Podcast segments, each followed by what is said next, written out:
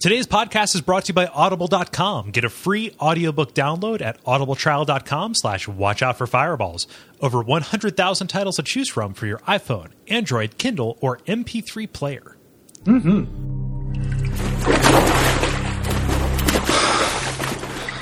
Great. This is just great.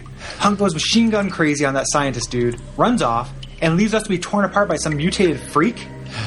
Stay calm. Stay calm. Easy for you to say, man. You don't have to piss. Dude, we're waist high in the sewage of a dead city. Just, just let it rip. No, no, you you just you just don't understand. I I, I can't. You can't? Y- you know, I just rather kind of just find a restroom. You've got to be kidding me. You're pee shy at a time like this. I can look the other way, man. No, no, that's that's worse. Don't don't ask me why. Don't just don't know. Don't ask. Well, okay, I didn't see any bathrooms on the way in, but we'll head to the extraction point, and I promise we'll stop at any place we see. Shit, shit, shit, shit, shit. There's nothing in the sewage plant. Nothing. Uh, just a bunch of plastic bags full of human waste. Uh, This does not bode well, man. Dude, stop dancing around. You'll attract the lickers. this is my worst nightmare. This is my worst nightmare. Come on! You would think that the chief of police of all people would have a. Hmm? Well, here, here- here's a chamber pot, buddy. Will this work? You know it doesn't. Okay, we made it to the roof. The chopper should be incoming any moment. I, I think I think I see it. What is that idiot cop doing? Ah, fuck! The chopper's down. Ah, fires everywhere. Wait. I think I know what to do. I can piss it out. You do that for me, bro? I, I was born for this. Ah, thanks, man. Look, go ahead and do it, but just do me a favor and watch out for. Oh, no! Steve! Steve! Oh, God! Oh, it's everywhere!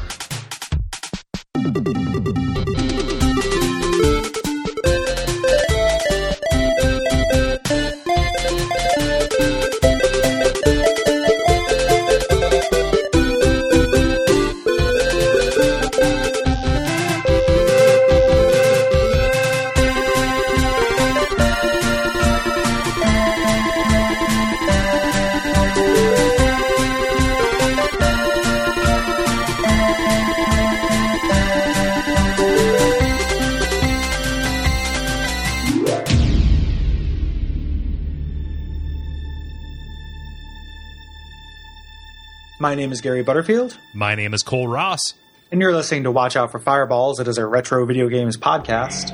and this week we are talking about Resident Evil 2, which is a survival horror game that was developed and published by Capcom for the PlayStation 1 in 1998.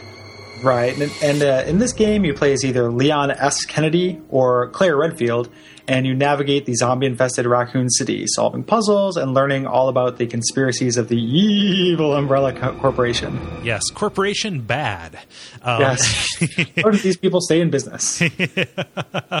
um, it controls similar to its predecessor, um, and much like other games of this genre and vintage, uh, you navigate with tank controls and you make use of your limited resources while kind of backtracking through a limited environment.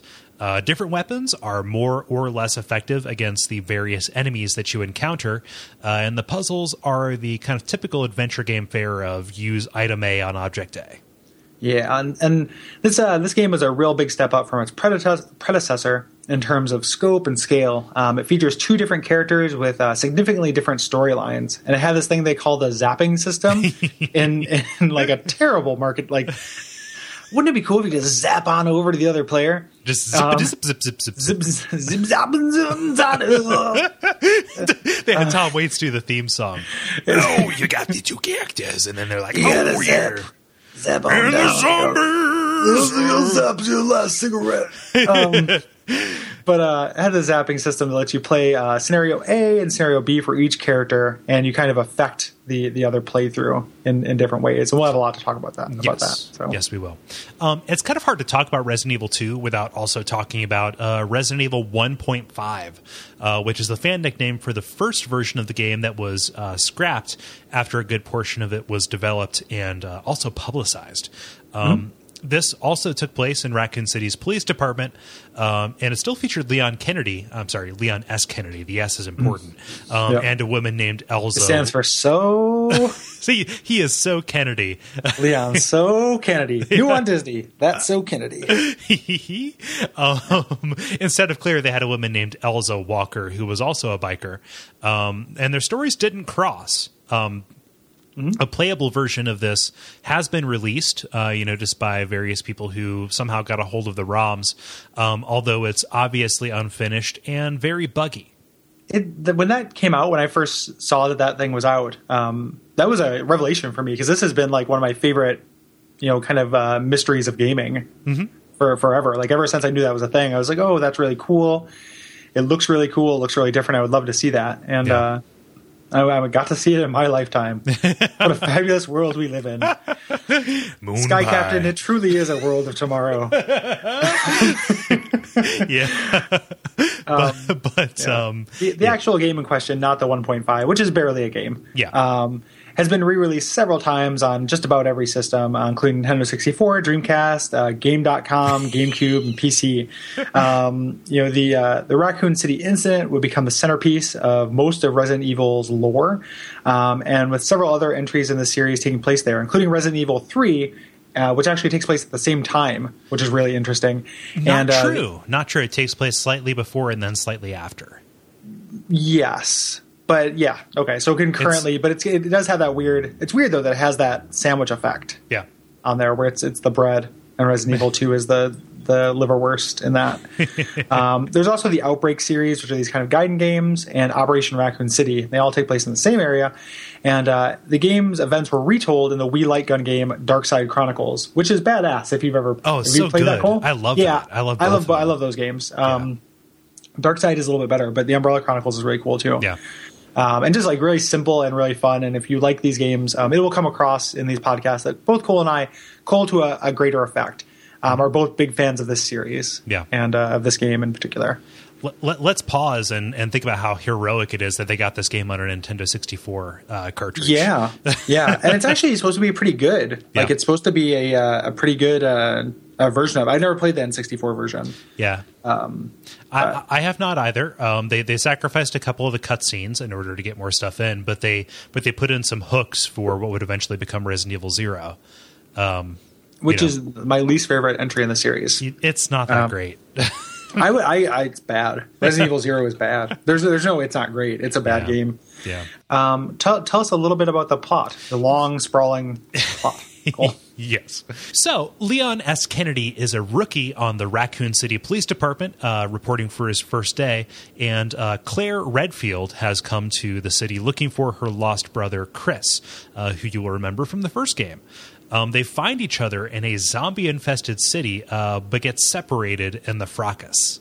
Right, and uh, they, you know they both make their way to the police station one way or another and find that it's overrun and shows evidence of the uh, the chief conspiring with the Umbrella Corporation to uh, kind of ensure its downfall. Claire meets up with a young girl named Sherry Birkin and Leon meets up with a mysterious Asian woman named Ada. a mysterious Asian. Yeah, yes. Oh man, is that racist? I don't think it is. No, she's Asian. Like it's just a descriptor. It, it, would have been it would have been racist if you said inscrutable. Um, so yeah, I mean, I get like it, like there I, I was just boy i'm not going to go there, there, are things i could have said that would have been racist if i wanted to be racist there but just just describing describing yeah, her is yeah. not racist i guess it wasn't really germane to to her, so maybe it was a little bit racist. I, it's so hard being a white straight male from you age thirty to fifty. Like, I have no idea what's is. racist or sexist or anything. what do we Every, do, Kole? Everybody listens. Everybody listens to us, no matter how dumb our suggestions are nuts and gum. Um, exactly. So, so privilege aside, they, they they manage to escape the uh, the the police station and go down into the sewers, uh, where they find evidence of a man uh, named William Birkin, uh, who invented the T virus. Hey, this is Kole. Um, I wanted to pipe in here and correct myself. Birkin was not the person who invented the T virus. That was actually Dr. James Marcus, who you see in Resident Evil Zero. Um, I didn't want to be wrong about this kind of thing, uh, you know, for reasons. Along with a new concoction called the G virus, uh, which will create the ultimate bioweapon. Uh, this whole thing was kind of kickstarted um, by a bunch of by a backers on the internet. of yeah. oh man, Umbrella Kickstarter campaign, alternate scub idea that we we totally just just, Just missed like- out on. That would have been yeah. so um, they they, uh, they they crowdfunded this by uh, by killing Birkin uh, to retrieve the sample because he was going rogue, uh, but uh, he revived himself with it, um, thus unleashing the zombie outbreak. Right, right, and and so so you are uh, you're well. So he him reviving himself with it doesn't unleash the the outbreak. The the T outbreak was already going on because the the G virus and the T virus are very different. They are, and like they are. yeah, and I- like the the city is infected with T virus.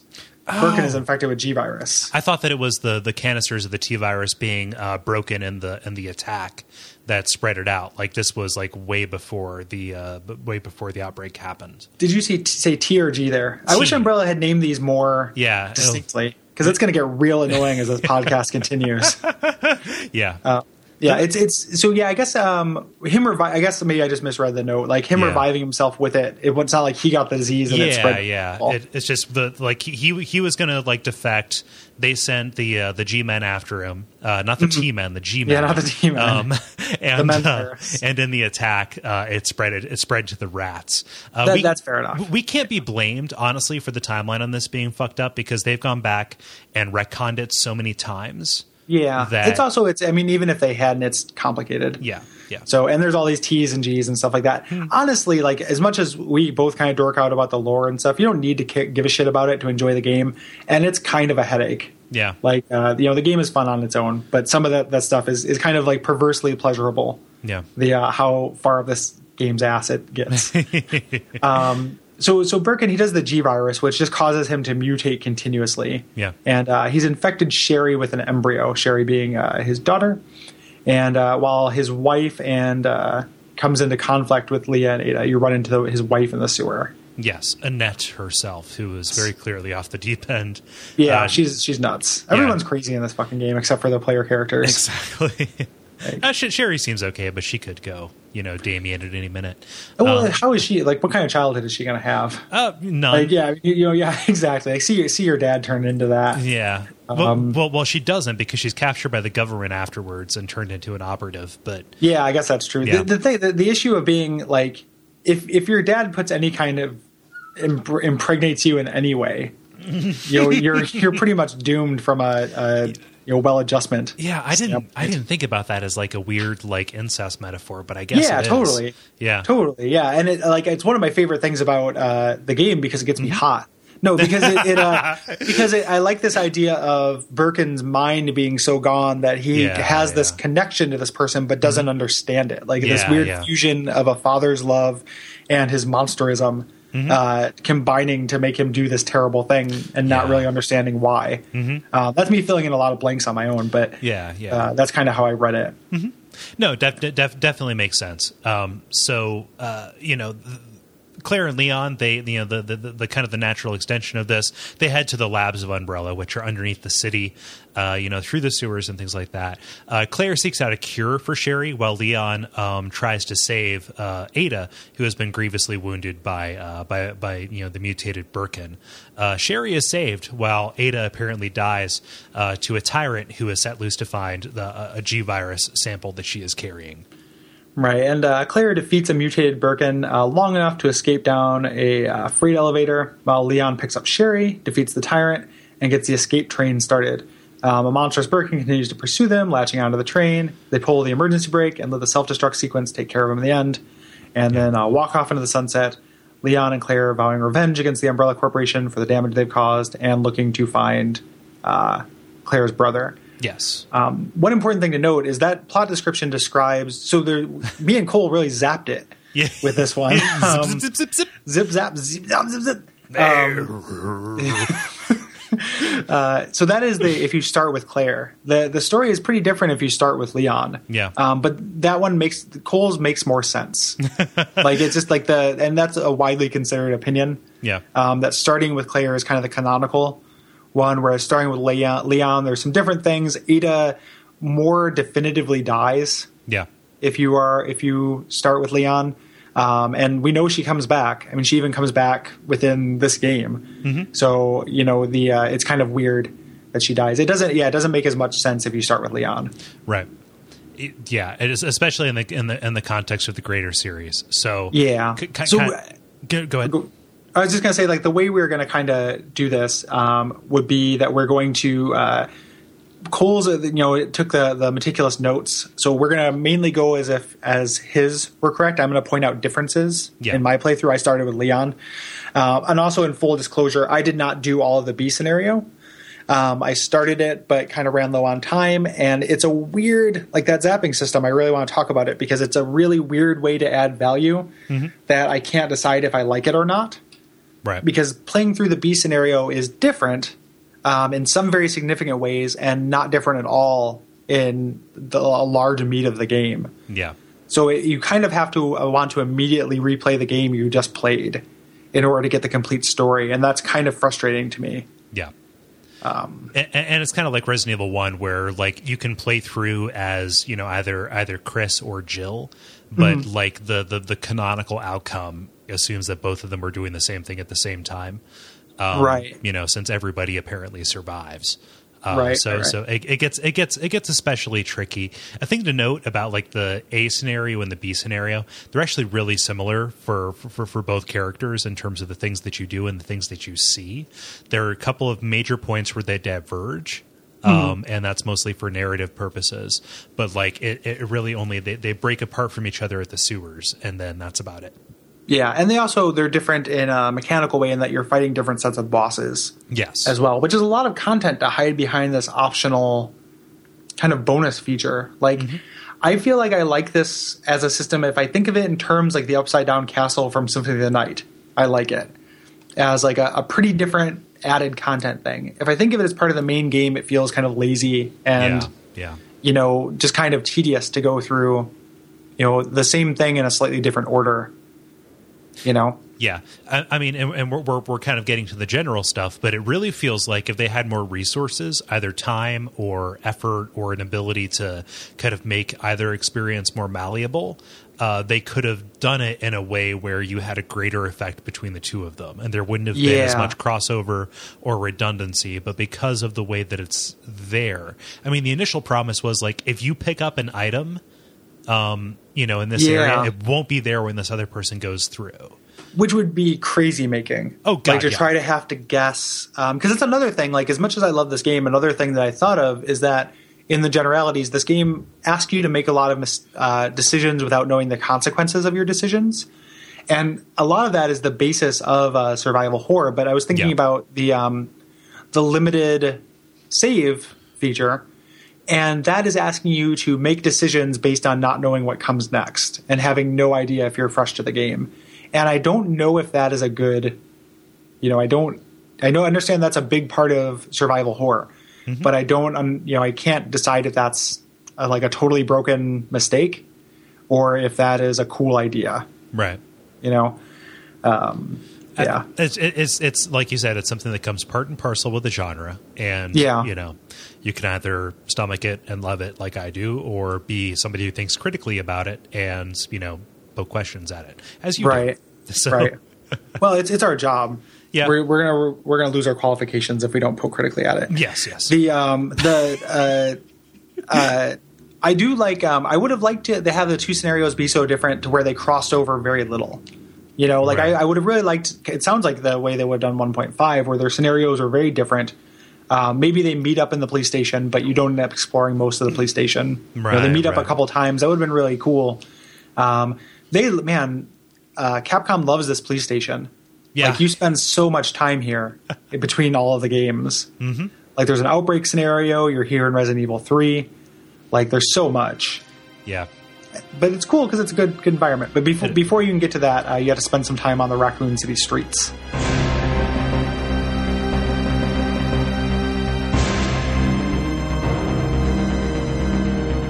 What's what's great, you know, since we're kind of you know coming off of the A B relationship, the the only thing that, that, that determines who does what scenario is how the police car spins Mm-hmm. as Yeah. the, as the zombie wakes in the uh, up in the back of the back seat.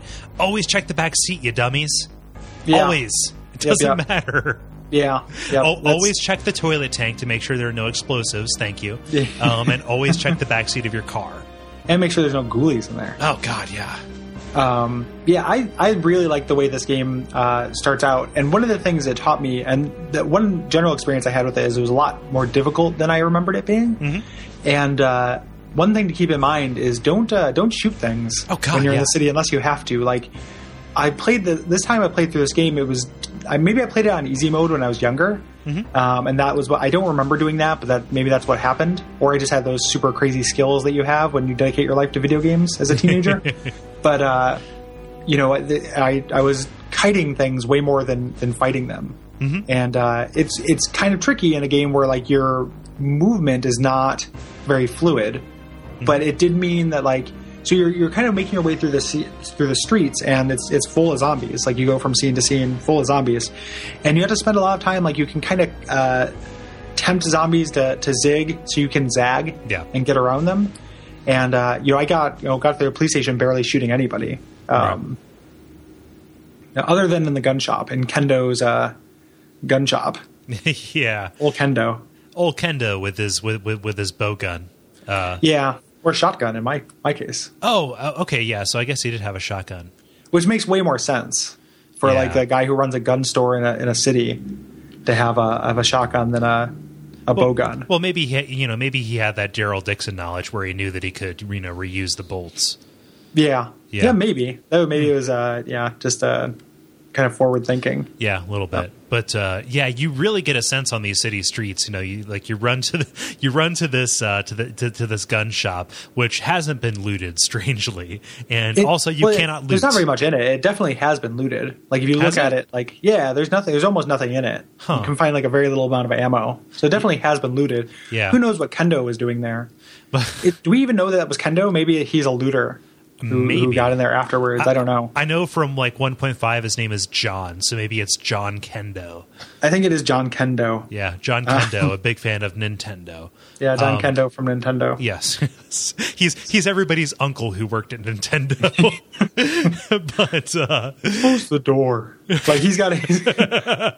Man, those things are out there. Like he has got a really ner- like I'll, really. ha- I'll have you know, this is the biggest gun shop that I can afford. Yeah, this is essentially how he talks. Like, like I don't know. Like he, he always he's like he's very disappointed in the zombie apocalypse.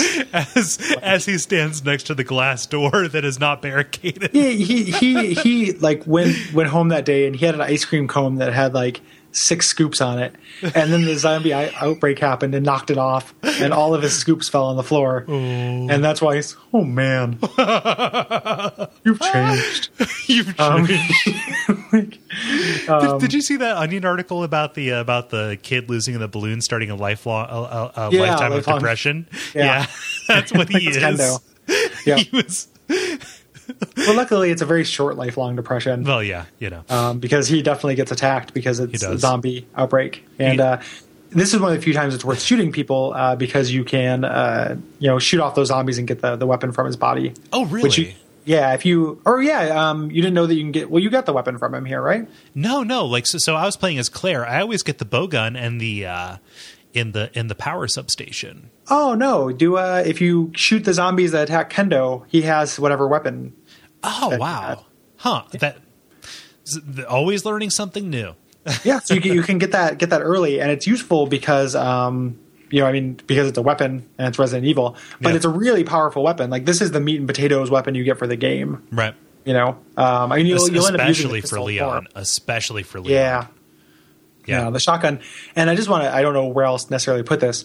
The uh, the shotgun noise in this game rivals the Doom shotgun noise. Oh, so Like it sounds so good. It is so Like, satisfying. and it has a really satisfying kickback. Like the kinesthetics of this game are really strong. Like, Yeah. Um, all the weapons feel really good, have a very good sound, Yeah. have a really nice you know sense of impact. Like we'll we'll we'll talk about it later, but like the combat shotgun, it's like opening like a second long portal to hell. Yeah, yeah, it's it's fantastic. Like it's it's a it's it's really really Yeah. cool. And Um, and and you know, especially if you get it here, you, you know, you, you are become death because you have a uh, a special attack which lets you aim up and shoot the heads off of zombies. Yeah. Yep, Yeah. The uh, the unfortunate thing is that um, you don't get enough ammo for it for a long time. right. But uh, it does become a nice emergency weapon and helps a lot with uh, you know some of the the stronger monsters you're going to run into once you get to the station. Yeah, yeah. So you run through these alleys, and you know there's there, there's some neat traversal. You know you're pushing stuff around, you're running on fire on fire escapes, but the but the key adage remains: fucking run. Yeah. yep, yep. Just yeah, don't don't fight things here. Don't waste your ammo. Um, Yeah. And then the, you know this part of the game is is really enforcing that. Like the uh, that's really kind of the central hook of survival horror is just managing limited resources. Yeah. Um, and uh, you really need to start that from moment one in this game.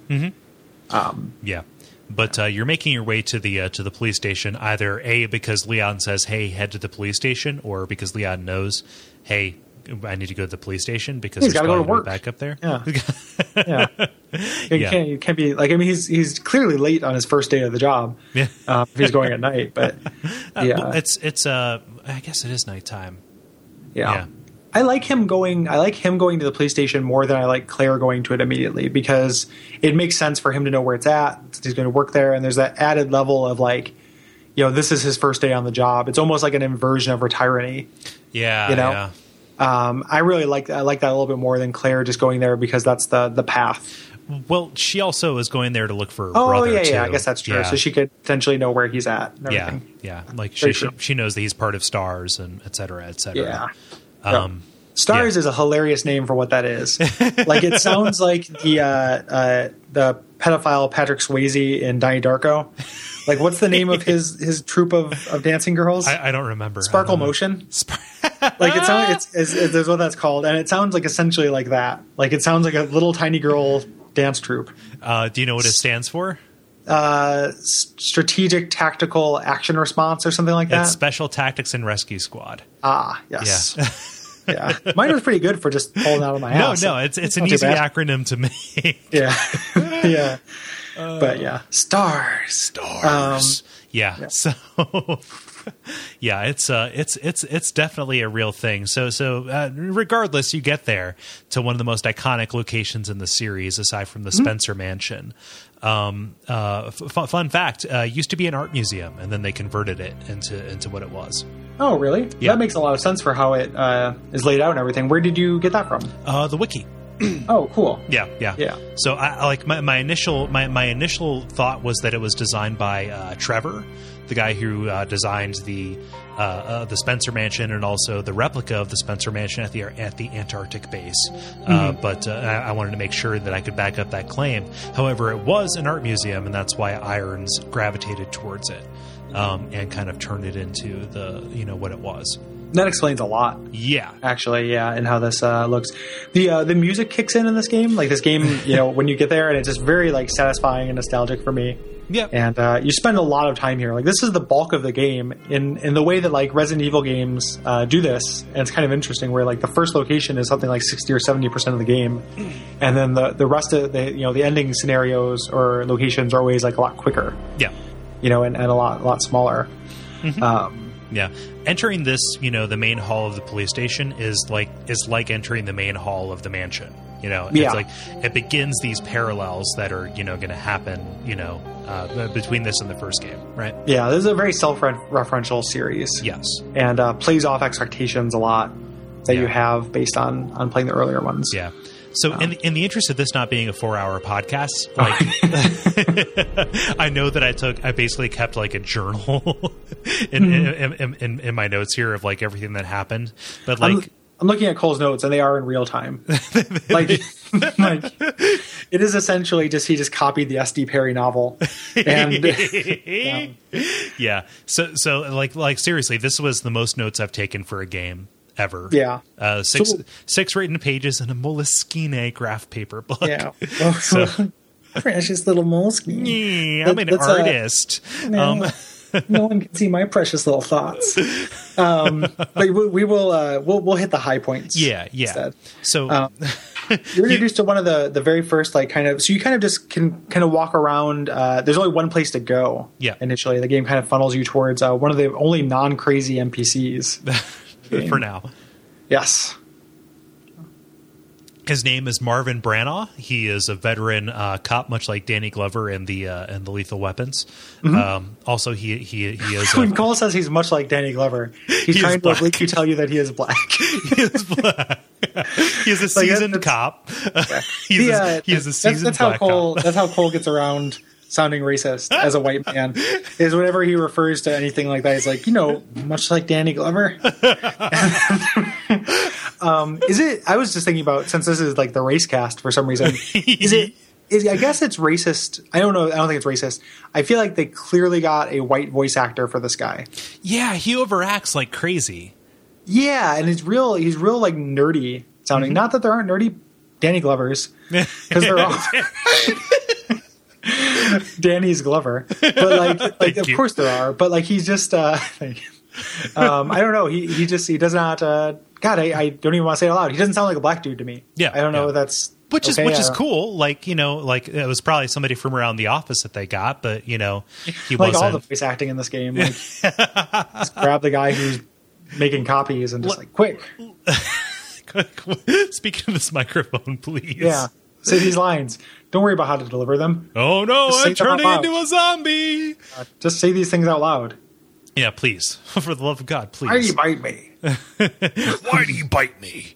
Um, but uh, yeah, as, there, there there's so many trite observations about the about the Resident Evil series, like Yeah, which I wasn't calling you out for that, but like we could talk No. about the the different the different spade keys and things. Oh God, you, you have diamond to, keys. You can't like if you don't bring them up, then it's a glaring omission Yeah. because it's not just a funny thing; it also plays into like the gameplay. It, it plays into the gameplay. It plays into the plot too a little bit. Yeah, yeah, exactly. And we, we don't want to like focus on them too much, but they are a thing. yeah, yeah. You know, it'd be weird if we just didn't mention at all any of the Byzantine, you know, key-based puzzles and stuff in the game. Yeah. Um, just, just a way for them to, you know, very non-transparently guide you through this linear experience. Yeah. But yeah, Marvin, as opposed to um, telling you like, "Hey, kill me, please," he just kind of like, "Go, go." He gives you the card key uh, to open up some more places in the, in the police station, then locks himself in that room so he can turn. Yeah, exactly. Yeah, he wants to see how the other half lives.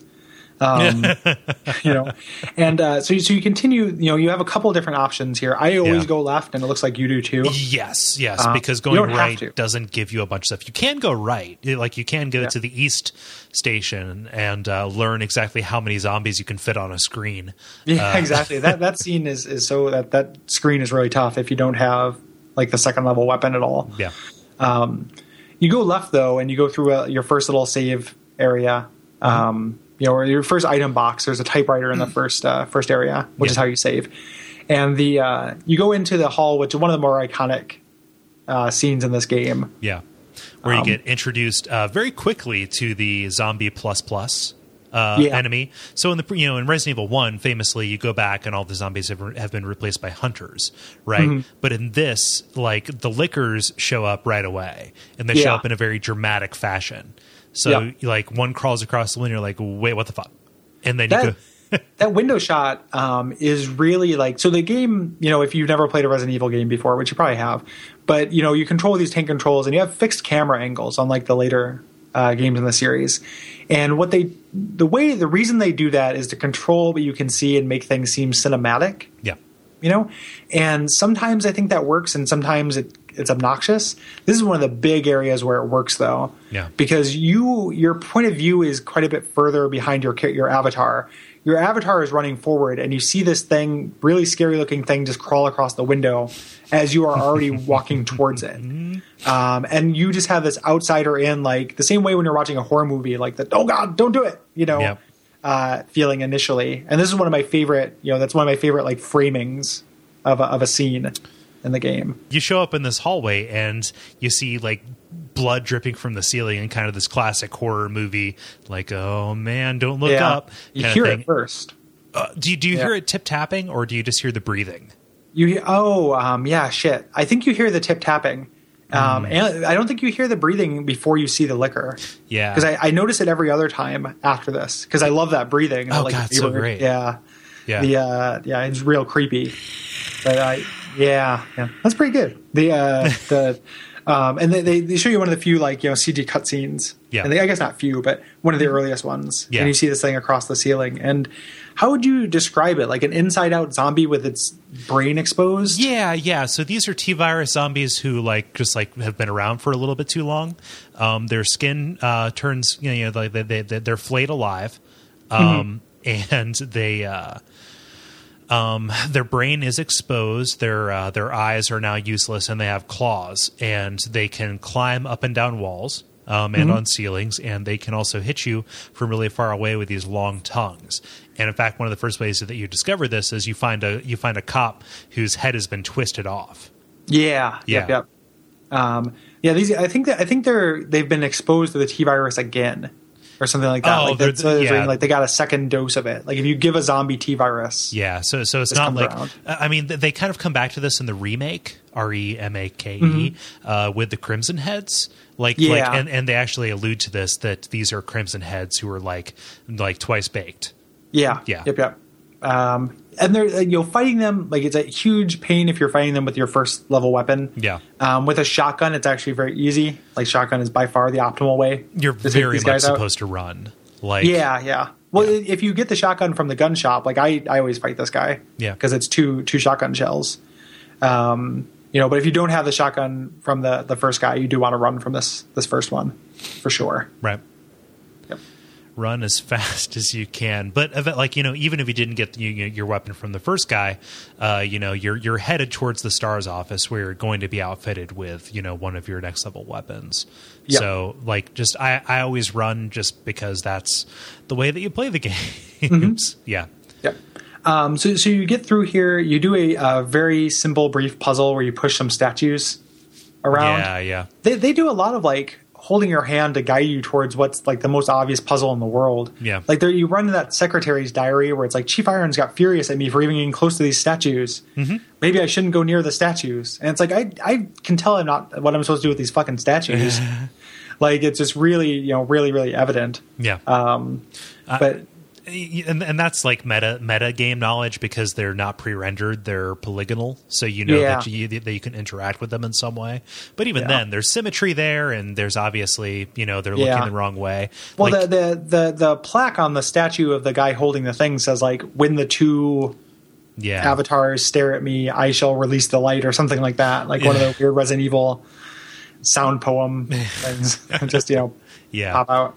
The, the secretary's diary is almost like an idiot switch like if you didn't solve this on your own when you first came to it then Yeah. it was just kind of like okay dummy go back here otherwise you're Yep. gonna be stuck forever yeah Yep. Um, so you, you do this real brief puzzle, and you go to the stars office, where, like, kind of interestingly, you learn if you're Claire, you learn that your entire reason for being here is kind of invalidated, Yeah. and your your motivation is now to get out. yeah Like very early in the game, you know, this is not a heroic rescue quest of your brother or anything like that. This is like survive because your brother and the rest of stars have gone to Europe yeah to go uh, to go take on Umbrella HQ. Yeah, and if you're if if you're Leon, you know you you just come here, you know, because it's a place to go, and there might be you know there, there might be weapons. I I forget. Is this where you get the shotgun? If you're Leon, Um, if you, uh, yeah, yeah, yeah. Yeah, if, yeah. Uh, but I couldn't remember. I thought if I took it there, I w- it wouldn't be there for uh, for um, Claire. No, so I, since I got it from the gun shop, I didn't didn't take it from the the cabinet here. I didn't need two shotguns, even Yeah. though if I could equip one in each hand, it would be pretty rad. well, you know, Yeah. kind of, kind of a nice like little Evil Dead touch. Um, Yeah. Yeah, but uh, but you know, re- regardless, you can kind of see some you know personal details of the uh, of, of the various stars people. Uh, we'd be remiss if we didn't mention checking Wesker's desk fifty times to get the roll of film that you know shows you Rebecca Chambers in a basketball outfit. Yep. Um, but as you're leaving, uh, regardless, kind of of you know of, of what you found here, uh, fax comes in uh, from the FBI, uh, directed towards Chris, uh, talking about the uh, the various crimes of uh, police chief, uh, police chief Irons, uh, who uh, was convicted of rape when he was at college. Uh, Yep. You know, and then kind of went on to live this prestigious life. It's one of the, the one of the clues you get. The earliest clues that you get that this guy, uh, you know, is a bad egg. That is real kind of short sighted. Uh, you know, from the the agency to send it via fax. Like they had no conception that irons could get to it first You know. and just toss it out. But yeah, I mean, it's kind of you know that to me implies that no one really knows this is going on in Raccoon City, which is kind of weird. Like you think this would have made the news. Like we're not going to spend too much time dwelling on that, Yeah. but it's a weird part of the game. You know, Yeah. if like the government's just sending faxes like it's a regular old day, um, you know what?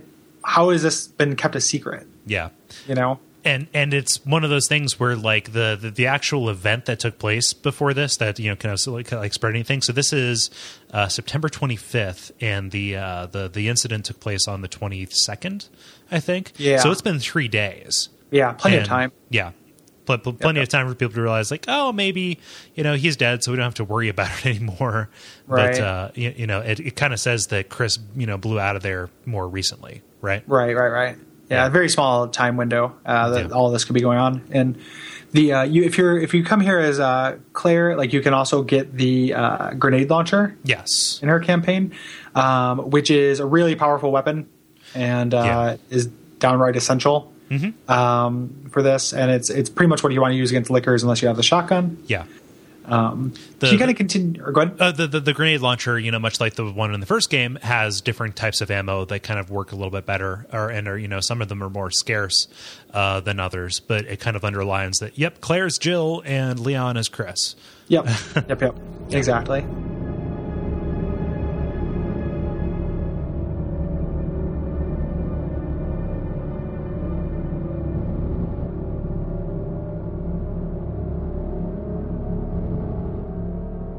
So you kind of continue to explore uh, the police station, you know, fighting zombies, and uh, you know, you run to your first licker that you're going to fight. Um, you're pretty much just the the modus operandi for this game is you get a key item, you know, essentially just like a, a Metroid or something like that. Like you get a key item, you return to areas you've already explored where you can unlock and explore a little bit more, Yeah. find more key items, etc. They keep it a little bit like varied because like as you go back through these areas, you know things that you thought were taken care of before um, come back. Especially as you open up more of the place, uh, things start respawning more. Um, Yeah. and just kind of like you get the sense that like yes, this place is being overrun. It can't be safe forever. So you know it kind of lights a fire under your ass. Um, the first kind of hint of this as you're going back through the west hallway, uh, you know these kind of b- barricaded windows break open and like zombies are reaching through. Yeah, Right. yeah, that's a good, a pretty good jump scare. Yeah, yeah. In this game. Windows, Windows and Resident Evil, man. Windows and uh, helicopter pilots. Yeah, yeah, exactly. Um, yeah, so you so you kind of uh, continue through here when you. So this is the point in the game on my playthrough where I was like, I actually had to restart because I ran low on ammo. Like my instinct in video games in that can require stealth or avoidance. It, look it up; it's a word, avoidance. um, you uh, is to kill everything so I can explore at my leisure.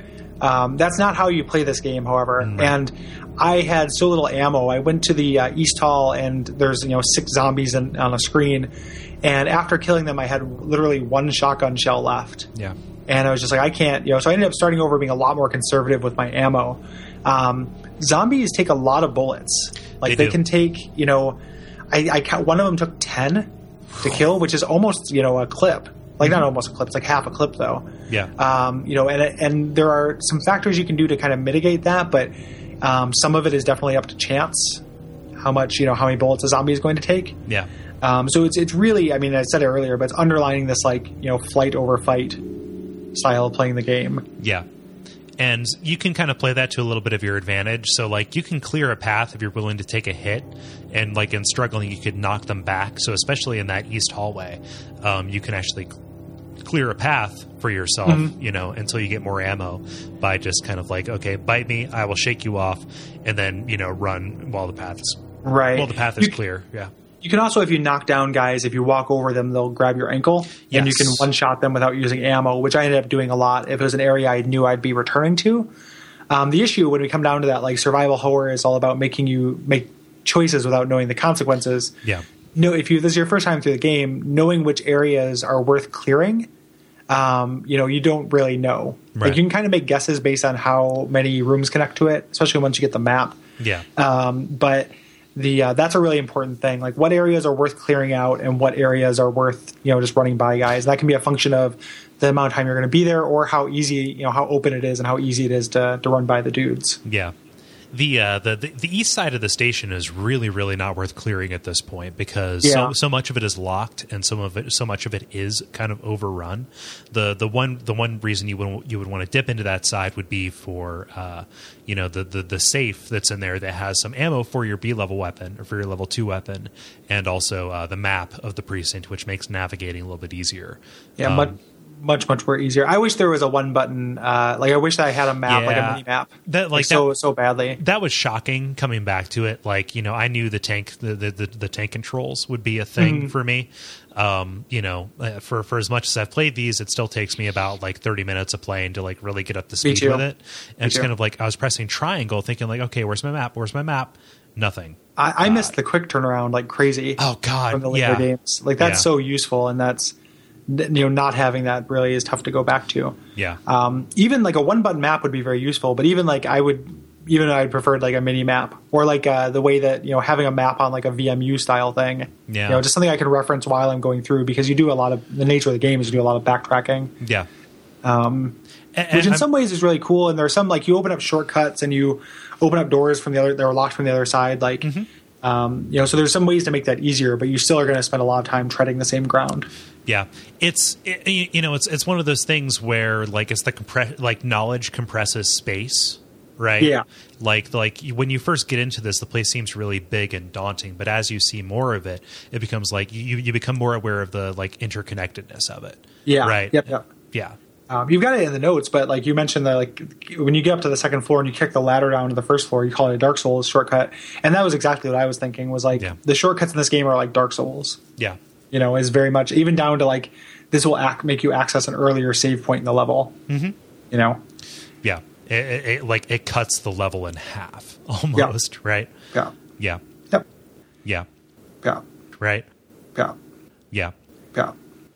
But uh, you know you, you get up to this you know to the second floor there's uh, there's the library that is very suspiciously full of books about chemistry and umbrella i wonder if there's a connection first the first sign. Who are these idiot cops? I mean, I know I don't want to make fun of that too much, but like, who are these guys? I don't don't understand that any of this is fishy. Like Umbrella. I mean, there's some lore stuff that justifies it. Like Umbrella is supposed to be um, really good for the town. Like it provides lots of jobs. They do a Yeah. lot of philanthr- philanthropy. Um, like you know here here in cincinnati we have procter and gamble you know Yeah, if you if you worked at like a, a, a police station and every single book was about mouthwash, like you would still be suspicious, you know. Um, so yeah. I don't know. but uh, you solve a you know little puzzle the weird thing about this is like the like none of the puzzles or boss fights are that memorable right Yeah, the uh, the the boss. I mean, there's a couple boss fights that have a little bit to them, but essentially, it's the function of you saving up that ammo by not by kiting regular enemies, Yeah. and just trying to pour it in. You know, pour your strongest ammo into whatever it is yeah that you're fighting. Um, Mm-hmm. and there aren't there are fewer boss fights than I remembered. yes um, in the game. There are only a couple, and I, I think they do you know a lot more of that. A little, you know, I mean, I know they do more of them later. Like later games have more uh, boss encounters, but this this early, the first game, the non remake version, and this are not really about that at all. Um, you know, they're really about this traversal and resource management. And that's Right. you know, it's not necessarily even about any kind of combat, even though combat is incredibly satisfying because of those kind of like you know sight and sound elements to the weapons. Yeah, yeah. So you know, there, there's some story stuff that happens here on the second floor that we haven't quite talked about yet. Most notably, finding Sherry. Uh, Yeah. you know, like you, you save her as the as the A campaign person. Um, and Not then- a, not as Leon in A oh, campaign. okay. So so so you, you never meet Sherry in Okay. A campaign Leon, which is really weird. I didn't remember that. Huh. Um, you are essentially just going through the station by yourself up until you get to the parking garage as Leon. Oh yeah, yeah, You don't get any plot stuff. Yeah. up here. So- like it's definitely the worst campaign, the worst of the two. yeah. So so I got I got confused because in you know Claire A, Leon B, like Leon sees her and tells Claire like, hey, she ran this way. Yeah, that never Yeah. that never happens. Huh. It's uh, it's really odd. You only run into her in the Stars office. Is the only time you run into her while you're in the station yeah. uh, in uh, Leon A. but yeah, tell us about uh, Sherry Birkin. Sherry Birkin. So she's a young girl. I believe that uh, canonically she's 12 at this point. Mm-hmm. Um, you, you, you, know, you don't know too much about her except she's a young girl who is uh, incredibly vulnerable in a, uh, in a, in a dangerous situation. Um, and you know, she kind of serves a daughter role for Claire. You know, like immediately you see her and it's kind of like, oh, we've got to make sure that she's safe. Right. Right, right, right. Yeah. And it kind of it plays the motivation for Claire is a little bit stronger than Leon's, whereas like Leon, you know, the the uh, NPC you run into being Ada, you kind of instantly, um, you know, fall in love with her and want to plot protect her, and Yeah. that makes a little bit less sense than Claire wanting to protect this little girl in a zombie house. Yeah. You know, like anybody would want to do that. They're a decent human being, Right. you know so again just like laying credence that claire a is the stronger more canonical Mm-hmm. campaign i also was thinking about meeting her in the context of silent hill 2 where Oh, like that's a yeah, yeah. real different i wonder if any of that was intentional um, on the because silent hill 2 came out after this uh, clearly Yeah, about three If- years after it. Yeah. if any of that if that was an intentional thing you know like let's kind of flip the script on what it could be to find a little tiny girl in a really dangerous environment Yeah. Um. So i don't i mean i don't, I don't want to second guess those developers but that was like a parallel i thought of Yeah, I, and you know, just think about uh, the Clock Tower series or Haunting Ground. It, it's it's a relative, it's a relatively well worn trope for survival horror to put uh, to put seemingly defenses to seemingly defenseless young girls in dangerous situations, just because Mm-hmm. It's a, it's a trope for horror. Yeah. Like I mean, it's yeah. So Yeah. So she, she's she's interesting. She like she doesn't really come into her own as like a motivation until her dad is introduced. Um, Yeah. But like right now, it, you know, it becomes like a hey, we've got to look for this person right here. So it, it kind of keeps this section of the game from flagging a bit. I think. um, yeah, yeah, Yeah. I agreed. Yeah. Yeah. So uh, you know you're making your way through the through the second floor. It's interesting. You find a secretary's diary. So like as you mentioned before, it's kind of like man, he's acting really weird. Um, Yeah, this- you know, collecting these hundred thousand dollar paintings and such. I, I love all the logs in this, but going through each one would be Yeah, excruciating. yeah, like, yeah. kind of the general takeaway is that the chief is crazy, and Mhm. he is ensuring that if anything, you know, that this siege is going to be disastrous. Yeah. for the police station, he's sabotaging it by. That's why you can't find ammo. That's why there's all this nonsense with the keys and the puzzles and all that stuff. Mm-hmm. He's he's a crazy and b working for Umbrella. To Mm-hmm. actively, you know, uh, ensure the downfall of stars Yeah. because Stars is onto him. So, Mm-hmm. Yeah. um, and you don't, uh, like I said, you don't even meet him in your in uh, the A campaign for Leon. Yeah, but you do in Um, Claire, and I think that Irons is like the one of the more interesting characters in the series. I didn't initially uh, like like appreciate him, but as like the Mm-hmm. architect of like most of this stuff, you know, him and Birkin working side by side, uh, and just his particular uh, his his particular psychoses. Uh, Yeah. yeah, I like that a lot. He's real crazels. Yep. Uh, so you so you eventually head uh, head up to the roof and you see a, uh, there's a helicopter burning and you see how that happens in uh, in the B campaign. Essentially, just like a, a night watchman looking dumpy, like a Paul Blart character, um, attempts to flag down the the uh, the helicopter and uh, you know accidentally shoots it down like a real idiot. and uh, yeah, it becomes kind of a cool uh, puzzle in that you just need to you know, burst open this this water tower Mm-hmm. to get past it. Um, you know, that's a cool puzzle, and yeah. But there's, to, I mean, do, but to do that, you have to go to like one like what I think is one of the best scares in the game, at least. Oh, Claire. yeah, yeah, yeah. yeah, yeah. So so so you so you, you know from the roof you can, you can get down you know through this alley and there's a little bit more city street stuff, but you get to this cabin slash like power substation area, and it's like a save room. You find the the the, the water handle and you find a you know uh, like in Claire's campaign that's where you get the bow gun, which is pretty neat. Um, but then like you try to open this door and it does something Yeah. that completely breaks the mechanics, which is like you're opening it, and then on the other side of what you think is just like a perfectly normal save screen, you hear dun dun, and there are these zombies that come in, and it floods the room with zombies. Yep. it was like, The- oh shit. the uh, I remember reading a review of this that called that out and said like we're not going to tell you when the safe room attack happens, but it's one of the coolest moments in the game. Yeah, and uh, I I love it. I love that bit too. Yeah. It makes sense because that area has been overrun. Like you just came from there, you know, it's going out into the city. Yeah. uh, or you just came from there in uh, the B scenario. Yep. you actually get to see how that area gets overrun. But the uh, yeah, that's awesome, Mm-hmm. Yeah. Mm-hmm. and it is definitely one of the coolest scares in the game, and it's something they haven't repeated. in the series. I don't No. think like it's just kind of a one time trick, which I, I was really you know glad that they threw that in there somewhere. They did it a little bit with uh, with Nemesis being able to go through doors. Yeah, yeah, Yeah. Which I man, God, do I love Nemesis. If we if we end up doing the show for, I mean, we should wait a while before we do another Resident Evil game, but. Um, Nemesis as, as a concept like that is so so cool. Yeah. and you get a little bit of that in this game. Just a little Um, bit. Yeah. yeah um yeah so so you you know you're you're continuing through the game you know exploring exploring exploring Yeah, Um, the, a- after you put the fire out on the on the helicopter, it becomes clear that in order to progress, you need to clear the wreckage. Um, Mm-hmm. At least as Claire, uh, do you have to do that for Leon? I forget. um no Okay. because that's where you find irons is back there Yeah, and yeah. leon a you never go back there Okay, this yeah. is when you head down to the the basement so we can talk about our individual experiences there. Tell us what happens in the basement. um you go down and you run into ada wong who is your kind of companion npc for the the leon a game who um is dressed like a spy um, because she is a spy and uh, says that she's there um, to find her boyfriend who works for umbrella John, John. you used her And- name as a password in the first game. Yep, yep, yep. So it ties in uh, there, which is kind of neat. And uh, she needs your help to push a somebody parked a van in front of kind of the prison sewer entrance, which is really smart thinking, you know, for, for stopping people from getting in there. Um, so the two of you do that, and you head down, and you do this whole little bit with the kennels, like there are dogs, and you run into uh, uh, what is his first name? Ben, Ben, yeah, the reporter. There's Ben a reporter, Bertolucci. Yeah, Bertolucci, who has a, a terrible rat tail haircut and, and who has locked himself in a jail cell for safety. yeah, And uh, Ada's looking for him because he might know where John is. Um, he has the whole story on the corruption in the in the police department, on irons and everything.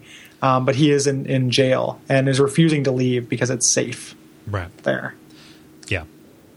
So he, then- he, he kind of he tells you to you know to explore the sewers, right? Yeah, essentially, yeah. He says that there's you know there's answers in the sewers, um, and it gives you this idea of how to get, to get out. And in the Leon A game, this kind of starts your you know that's what you're doing. You're trying you uh, go you know go upstairs, get some more keys and and and gems and crests and and Yeah, stuff like that. pretty much plugs. And eventually, yeah, plug plugs, keys, and crest, and eventually get down to uh, the sewer for your first boss fight. Um, and then it transitions into the next area. Yeah. But uh, what do you do as uh, as, Claire? So as Claire, um, it becomes clear that Sherry has run back there.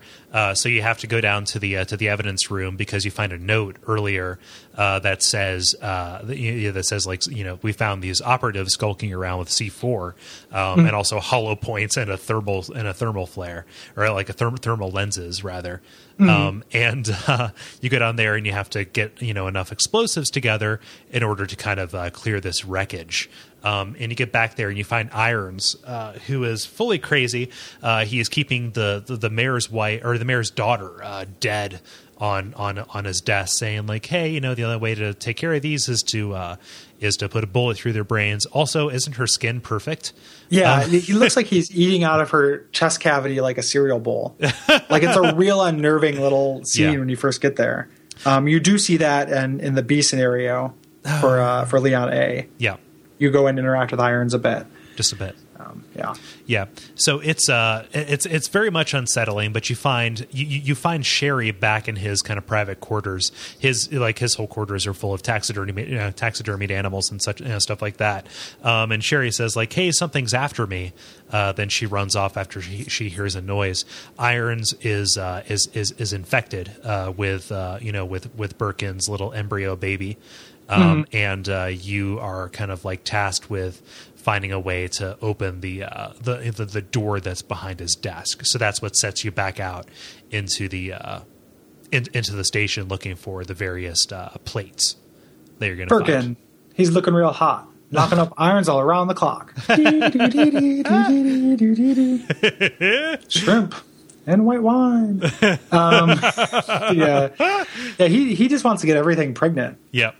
Like if he could get the world pregnant, if he could buy the world a Coke and get the world pregnant, Birkin would do it. Like, he would do it. Yep. Yep. But uh, Yeah. that, yeah, yeah, that, that that sends you back out. Um, and you do dip down into into the sewers a little bit as Claire Claire A uh, because uh, oh gosh I forget what puts you down there, but uh, but the keys lead you into that kind of back area where you find like the uh, the, the morgue and the uh, the weapons room and things like Yeah, that. that that stuff Yeah. is connected to the um, the parking garage. Yeah. But I think as I think you end up go, do you go there through a different way if you're Claire A? Do No, you no, not you- push the, you- the thing out of the way? You still uh, you, you you go through the uh, through the east hallway back there uh, through Mm-hmm. the, uh, the the the hallway where you can close the shutters and things like that. And there's just a, there's an alternate door that doesn't lead you through the kennels. Gotcha, back there. gotcha. Yeah. yeah. It's a slightly different different way. Um, when you're down there with Ben as Leon A, the thing I neglected to mention is that uh, he gets impregnated Yes. um, by by an embryo and explodes, and a little tiny cute like like comes and, and and crawls away. Um, Yeah. and for no particular reason other than that, like like why is he you know getting impregnated? Like it's a real weird, other than just this urge to make everything pregnant. um, you know, it's it's kind of a weird plot point. yeah. You don't see him kill people too many other ways though. Yeah, So, that's like well in in uh, in Claire B, he tears uh, irons in half. right. Like he throws his torso up through a, a hatch. Yeah. like which is really like drags him down to a hatch and throws his torso back up, which is really awesome. Um, in one of the most like metal scenes in the game. um, so he does. I mean, but most of the time he's going to kill things through making them pregnant. Right, right. He he does that with uh with, with Irons and and uh, um, Claire A, which is a nice little bit of irony for him. Yeah, Um, Iron Z. yeah. So you go back through uh, as Claire. You pick up these plates um, that will open up the door behind Irons' desk, um, ultimately leading you up to kind of this watchtower. Um, and uh, as as Leon, you're, you're going after the plugs, right, which will open one of the doors in the in the sewer. Yeah, it's going to open up more or less the way into the sewer. Right. Are, are the plugs is what you're what you're looking through. Yeah. So and, I mean, and and that kind of wraps up the station. There are a couple of other nice little set pieces there um, as you're kind of like wrapping things up. So, like, uh, do we mention finding Marvin again and him and him uh, transforming like right in front of your face? Yeah, yeah, and it looks real weird when he transforms. Yeah, he like turns close-ups gray. on faces and uh, in PlayStation One games are kind of a bad idea, I think. um, you know, in engine Just a little because it's it's pretty ugly. Yeah. Um, but yeah, he does he does transform in front of your face. That's how you get the last. I think that's how you get either the last plug or the last key Yeah. as Leon. It gets like some of these key items in this. Um, you know, get confusing, and I get them mixed together. Yeah. I get to a door. I know I need three of something. I go and check my inventory and see if I have those three of some things. Like, it's not that. Like, I just want to say it's not that interesting. It's- I mean, the like, specifics of it. it's- There's some cool ideas behind some of it. Like the chest plugs are there because the guy who runs the sewer is a chess maniac. Yeah, yeah. So somehow the city has given him like, well, you design the lock and you do it however you want. It's your birthday, Thomas. You know, you're the man of the hour. Yeah. And uh, let him just decide, you know, whatever insane way he wants to lock up the city's sewer system is fine. um, but it comes down to just getting, you know, the requisite parts Yeah. To open up the next door. You know, and I'm not. I don't mean to make say that as a dismissal No, because it's no. fun in the moment, but it doesn't. You know, when recounting it, it doesn't matter Yeah, that much. yeah. I mean, it's kind of like we haven't we haven't talked too much about like the the, the suit keys, right? yeah, yeah. Like like it's just it's just a way to to to, to give you access to stuff after plot points. You know. Yep, yep. Yeah. The one thing I will say is one of the most like one of the most satisfying, most beautiful words that you can write into this game is this key is no longer used. Discard. yes, no. Yeah. Every time that pops up, it's like yes, Please. yes, yes, yes. Like get this out of my inventory because inventory management is such a huge deal in this game. Yeah. And uh, uh, one of the interesting things that happens is you can get to um, if you get into the weapons locker, and I don't know if this is the same for Claire, Claire A. It but you is. get a choice between taking a submachine gun or a thing that increases your inventory two slots Yeah. and whichever one you don't take is available for your B character. yeah. Um, which is that's that's a really cool choice, and it's one of the few times where they literally say like, "This is a way you're impacting the second game." Right. You know, It's it's it's like the, the, the a brief glimpse of the promise that that that, that first uh, zapping system concept. Yep. Uh, you know would have would have would have brought forward, and just kind of like as a general rule, it's, you know, as Leon, you want to pick the side pack. Claire, she has enough firepower with the grenades to where like, okay, I'll pick up the the submachine gun, and that's you know that's perfectly fine. But in the B campaign, you get the submachine gun anyway. yeah. So it's Yep, yep. it's better to you know just depending on how you play. Um, but you, yeah, get, you get more weapons in the the B campaign. With Leon A, I had the pistol, the Magnum, and the shotgun, yeah. and uh, and I found a flamethrower. You know, in in the second in the lab, but that's not. You know that chews through Yeah. ammo so quickly. And uh, Leon gets more opportunities to upgrade his weapon too. Yeah, yeah, Um, which is awesome. yeah. like the, the, the, it makes a huge deal. The upgraded Magnum is so satisfying. Yeah. Like your character literally like reels back, Yep. like a cartoon western, like when you shoot it. yeah. But the uh, when you so you get to um, on your way down to the sewer, like right as a transition, there's the first boss fight. Uh, th- th- Um, there, there's one more thing I would like to talk about. Oh. Um, the interrogation room scare. Oh yeah, Yeah, yeah. When you're on the east side of the on the east side there, uh, and the licker bursts through the uh, through the two sided mirror or one way mirror. Yeah. yeah, Yep.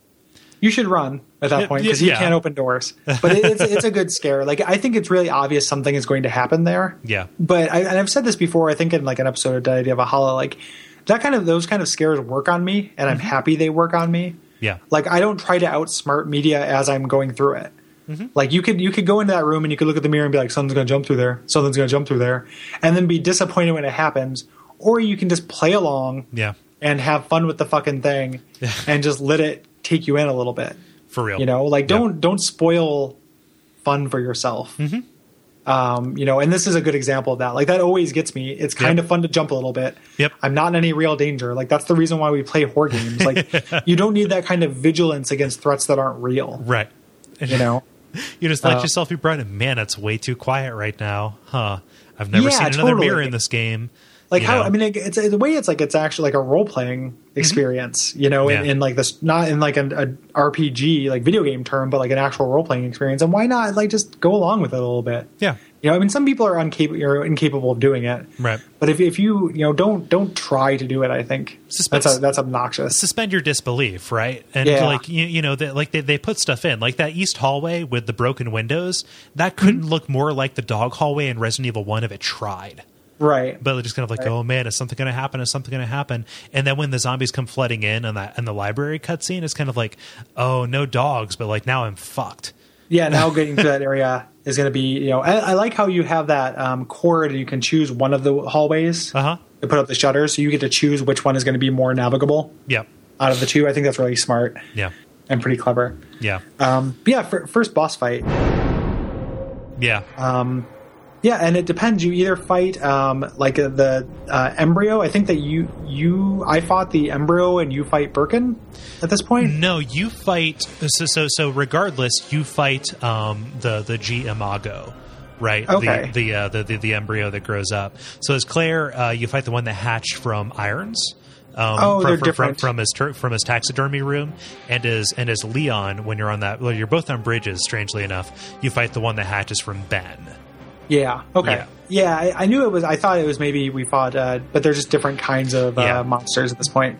In the B There's- campaign, you fight uh, you, you you fight Birkin. You fight the first Right form on. of Birkin with his Yeah. with his rod.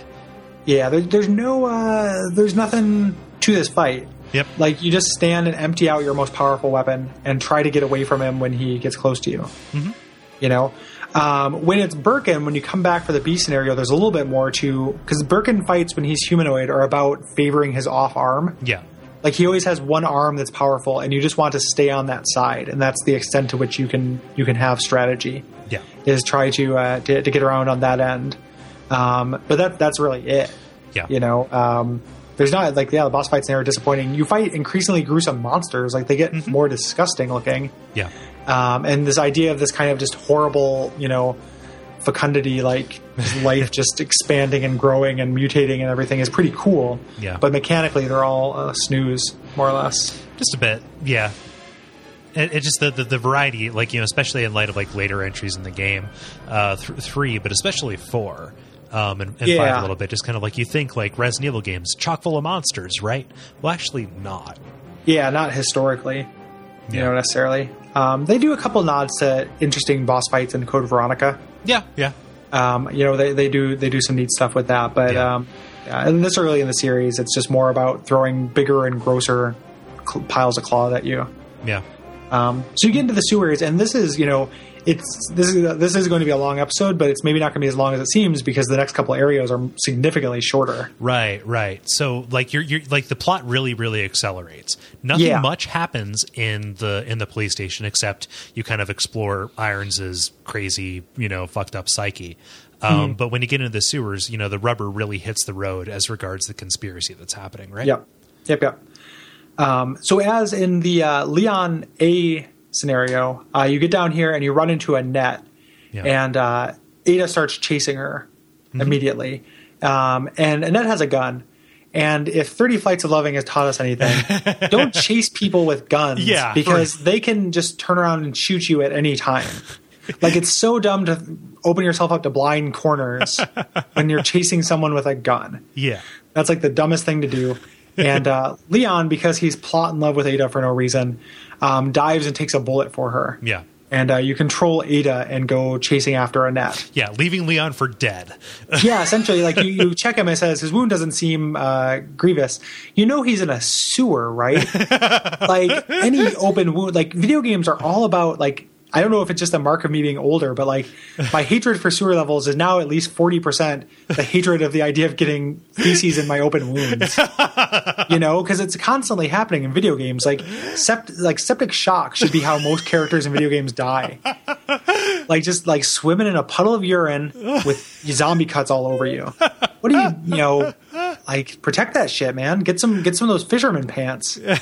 Waiters. Yeah, get some waiters. Dude, like, Ugh. and like before he's even bandaged up, bandaged up, you know, Leon wakes up and he goes chasing after Ada, and he wades like through waist high garbage water. Yeah, totally. Like you're getting all that kind of all that feces up in your dick hole. Feces all up in your wound holes.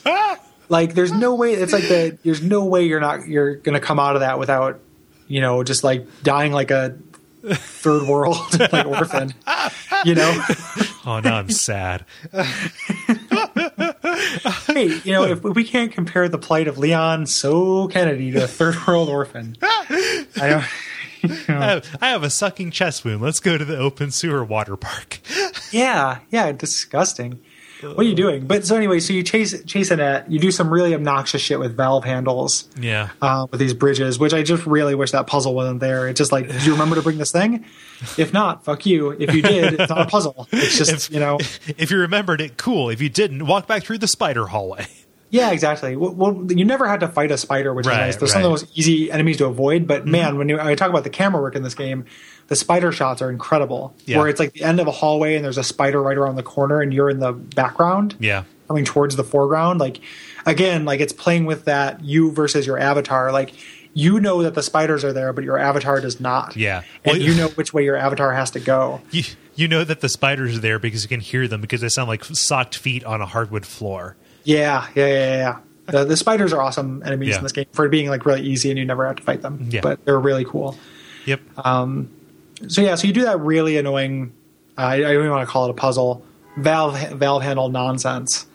Um, in order to and I, i'm kind of like losing my memory exactly what happens. I know you reconvene with leon. Like you get to the end of you go down you're chasing Annette you, like uh, you, you, you confront her and she says like what are you here for? She calls your motives into question and then she Right. runs off but you find a bunch of items that you know uh, leon will want to use. And then like you circle back like it, it, the loop closes with you being back near where leon is. Well no you go you go down to where the alligator is. Oh yeah yeah. You go down to that like that sewer that pile of garbage that leon wants to rub into his wounds. And then leon just wakes up. Yeah yeah.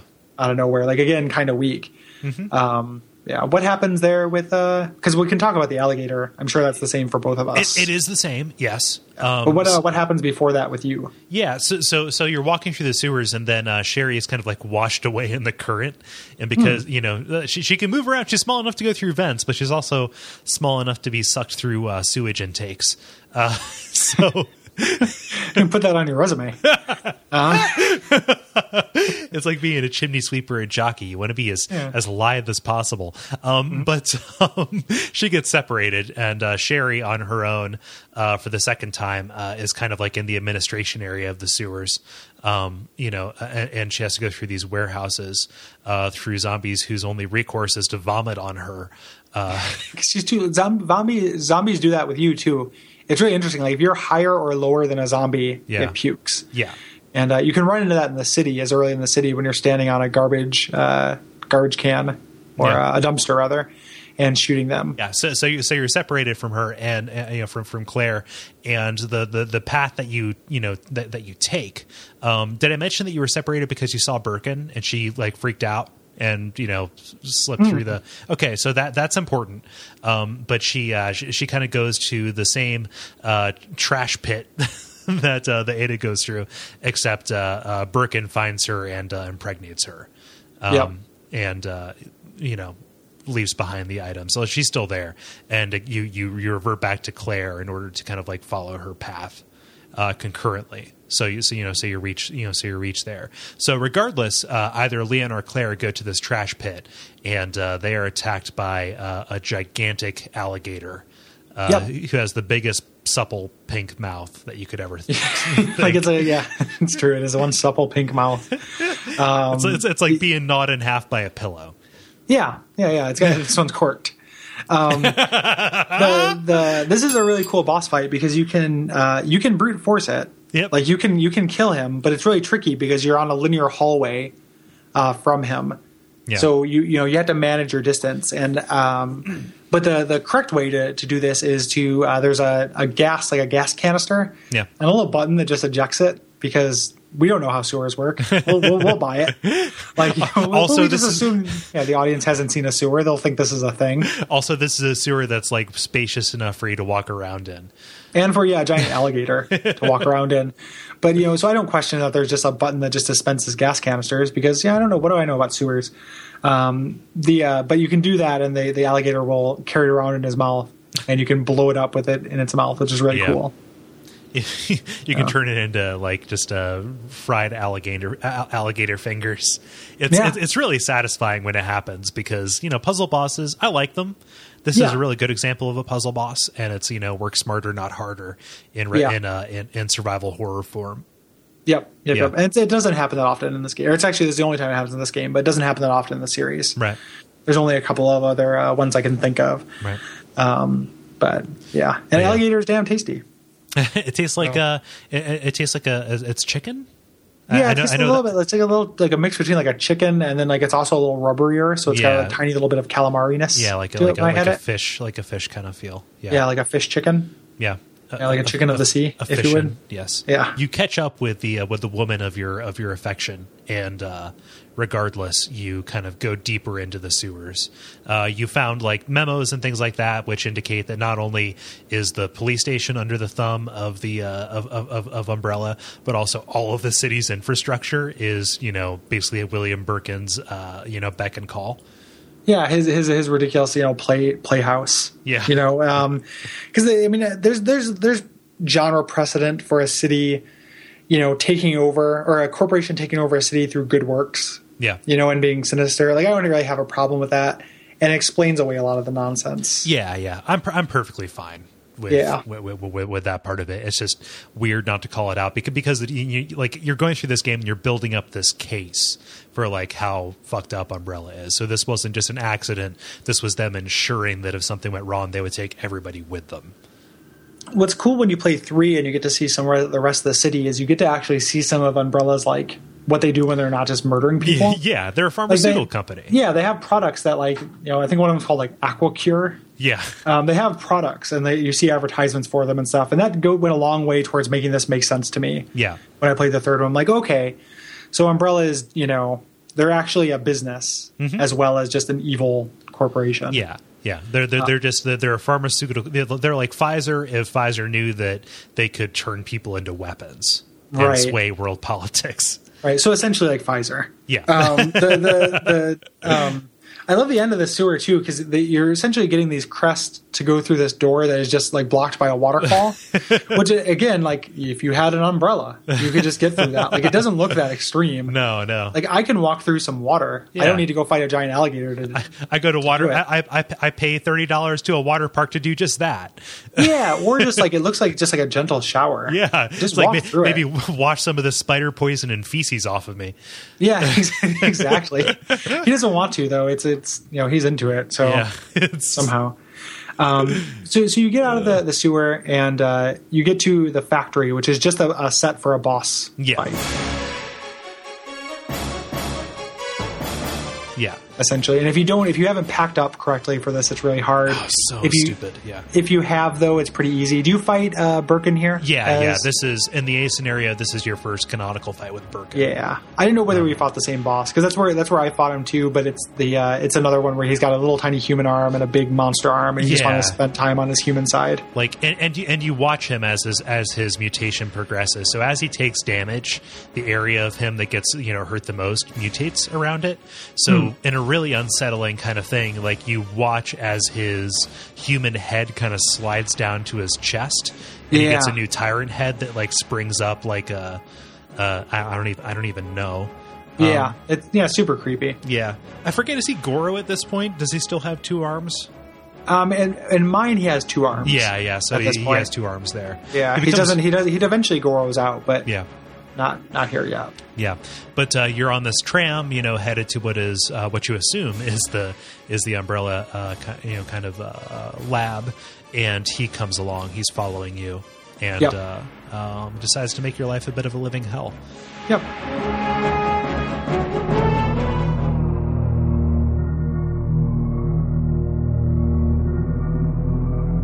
So, so now we enter the lab, which is drastically different depending on who, which character you play. Right. Um, like as as Leon, it's a very direct thing where you're just kind of getting through it and doing some card key nonsense. But your experience is much different because you have to deal with this antidote yes, stuff, right? the antidote stuff mainly happens like after the uh, after the self destruct the, the self destruct sequence happens. Yeah. So, like the, the the critical path through the lab is pretty much the same. You have to turn the power on. You have to uh, get the card key that lets you into the majority of the area. But you are heading down to the actual main lab. Like that is- that that is the area where shit gets real. Yeah. Right. And this is this is a really cool area in a general sense because different parts of it have been kind of taken over Yeah. by different kind of mutated creatures. Um, there's this crazy like plant column, which I love. You run into these plant monsters, which look really cool. They're not too tough. Feed me. Yeah, yeah, totally. Yeah. Um, but going through that like that huge like you know plant column like thing that you, where you climb down this ladder and just Yeah. from the the floor to the ceiling is this gigantic mutated root Yeah. kind of thing. That looks awesome. That, that- and that like the, you you had nightmares about that, right? Uh, I do. I am scared of plants. These plants, I'm, I'm pretty safe with. Okay. Um, the plant in uh, Resident Evil One, I think, is scarier It is because you actually have to fight it. Yeah. Um, this one is not too bad. Mm-hmm. But uh, when you first go into that room, you can see the roots wriggling through the Yeah. that thing and hear the noise. Yeah. Um, and then there's that anti BOW spray. You've got in the notes here that it makes the plants poison in scenario B. Yes. Does it do any advantage for you in scenario A? It, Does it have any advantage? It, makes it makes the, the the enemies in the affected area take fewer shots to kill. Okay, so yeah, Yeah. you get to choose whether you want to have them even or whether you want to Yeah. increase your challenge on the second part. And you don't learn about the about the poison effect until scenario B, where you find a, a, a document about that chemical, uh, Hmm. which says like, yeah, you know, it turns out that some of the like we can use it in a couple of situations, but most of these BOWs will actually uh, internalize this and use it as a toxin against other people. So, Yeah, it was really, really interesting. Like I ended up using it because I couldn't remember what it did. Yeah. but um, they, it wouldn't have mattered making them weaker because I never fought these things. Right. Like I always ran past them. Yeah. They're really slow. But uh, but you go down here. There are a couple of like unique enemies here. They really backload it with uh, with, with with new stuff. They they up they upgrade the uh, the lickers. They, they make them more chitinous. Mm-hmm. Yeah. Um, Yep, yep. uh, take a couple more uh, a couple more uh, shots to kill. Um, and then There's an awesome scare with them in that first hallway because when you go Oh, through it the first time, you fight a couple of them, and it's just you know it's just you know you hear the breathing and then walking around. It's real creepy. But then another one pops out on your way back. So Mm-hmm. Yeah. you just clear this area out, and one of them falls down, and that got probably the biggest jump out of me in this playthrough of the just, dro- just drops through the vent. yeah, right on top of you. And these ones, like if you you have to manage your distance from them because they will uh, do the hunter decapitate on you. Yeah, like they, yeah, the one shot. yeah, Yeah, which I think, if I recall, can they they can't do that if you have full health. right, right. You have to be on caution. Yeah, if you're in caution mode, they can they can one shot you though. Yeah. which is pretty pretty tricky. Uh, you also find uh, down here the, the, the lab zombies and uh, the naked zombies, uh, Yeah. which, much like the first game, they'd have more health. Yeah, I always just like to think that they're somewhere between turning into a licker. Oh, yeah, Like yeah. you know, their skin has just kind of been sloughing off, and they're they're you know they've been exposed, so they're maybe partway because you know closer to becoming stronger. Yeah. That's always what I think of them as. I like that. Um, Uh, but you but you go into the main into the main lab, which uh, different things happen here. You just you kind of see, uh, you know, like what's been going on. If you walk out, I think in scenario A, you find Annette again. You know, just prior to uh, just prior to being killed by Birkin. Um, yeah, yeah. This is where she um, she you you run into Annette um, in in scenario A with Leon. Eventually, um, you run into Ada again, and uh, when you do, like she gets hurt during the the boss fight on the train. You carry Yeah. her into a room just to rest. She comes out, and uh, Annette, when you first run into her, she calls you know Ada's motives into question, tells you to suspect her that she works for the agency, that she's trying to get information from Umbrella from John, and then uh, she actually shoots Ada, and Ada falls off of a, a railing. Yeah. Um, and probably the biggest plot hole in doing Leon A, like the pretty much the dumbest thing, where it's like in your version, I think that she's just kind of passed out. Um, like Yeah. she's you know, and you think she's dead, but you could be wrong. In this one though, she does this mammoth fall. You get angry and you throw the uh, G virus sample after her, Right. which uh, presumably she gets it, and that's what ha- like she somehow survives and somehow Yeah, gets it, but they never, you know, they never show you Right. That, and it's really obnoxious. Mm-hmm. Um, so, and that, that's kind of another that's kind of a dumb dumb scenario. Doesn't work as well. just just a little bit. As as Yeah. Claire, you know, uh, she she comes after you, thinking like, "Oh my God, you've killed my husband," et cetera, et cetera. You say like, "Hey, what about Sherry?" And she says, "Sherry," like forgetting she has a daughter. yeah, yeah, yeah. And Like she, she she's pretty gone Yeah. at this point. And uh, and then and then she tries to run away from you after the confrontation, and then Birkin kills her, and uh, she gives you the instructions for how to synthesize the the vaccine, having come to her senses. Yeah. Um, yeah. Uh, regardless, uh, you have to go through the moth room, which is just the worst thing. yeah, I love Oh, that moth room. Like it's just it's super creepy and just like totally corrupted and destroyed and covered with Zerg creep, like floor to ceiling and so just fucking awesome. and it flutters Yeah. around. It's out just. ugh. Yeah, it's real spooky. I can't. I can't. I can't. Uh, you can you can register your fingerprint in here, which uh, opens up an important room in uh, scenario B. But Yeah. uh. Yeah. Yep, yep. um, regardless, you get the MO disc, uh, which uh, gives you the ability to get out of there. Uh, and Mo uh, disc, mo problems. um, Um, yeah.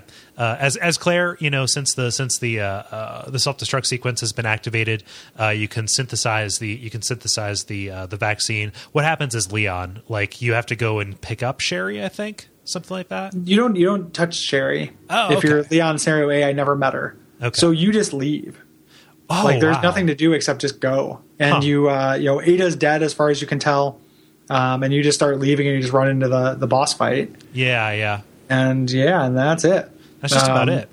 The, the the final boss fight, nothing like no great shakes. Like what, what what's good about it is that it's not like the canonical uh, Resident Evil boss fight where they throw you a rocket launcher. That does happen in scenario B, but uh, Right. you fight two forms of Birkin um, as he becomes more and more bestial.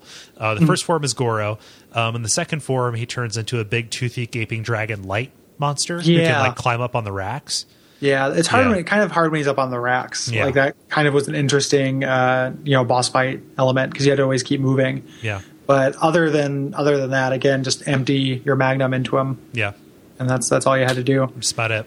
Same Yeah. thing, except with the grenade launcher here. Uh, Yeah. yeah, you just have to lure him down. He can do some like pretty, some pretty devastating like grab attacks on you uh, Mm-hmm. if you let him get close. But if you don't let him, you know, if you don't let him get close, you're fine. Yep. Um, yep. Yeah. What's interesting, so so you know, after after this, you you hop on this uh, train that's headed out of there. Uh, Campaign A doesn't show you the entire story. You think that like, oh, we're safe now because we're headed out of the city, Mm-hmm. right? But uh, that is not the case when you get to scenario B. Uh, Yep. you, you get an epilogue image as Claire that shows you making it out of the city with Sherry, although that is patently false. You get abducted by by government agents, Yeah. uh, no matter what. Um, at least according to the story. But yeah, Yeah. that's the that's the A campaign.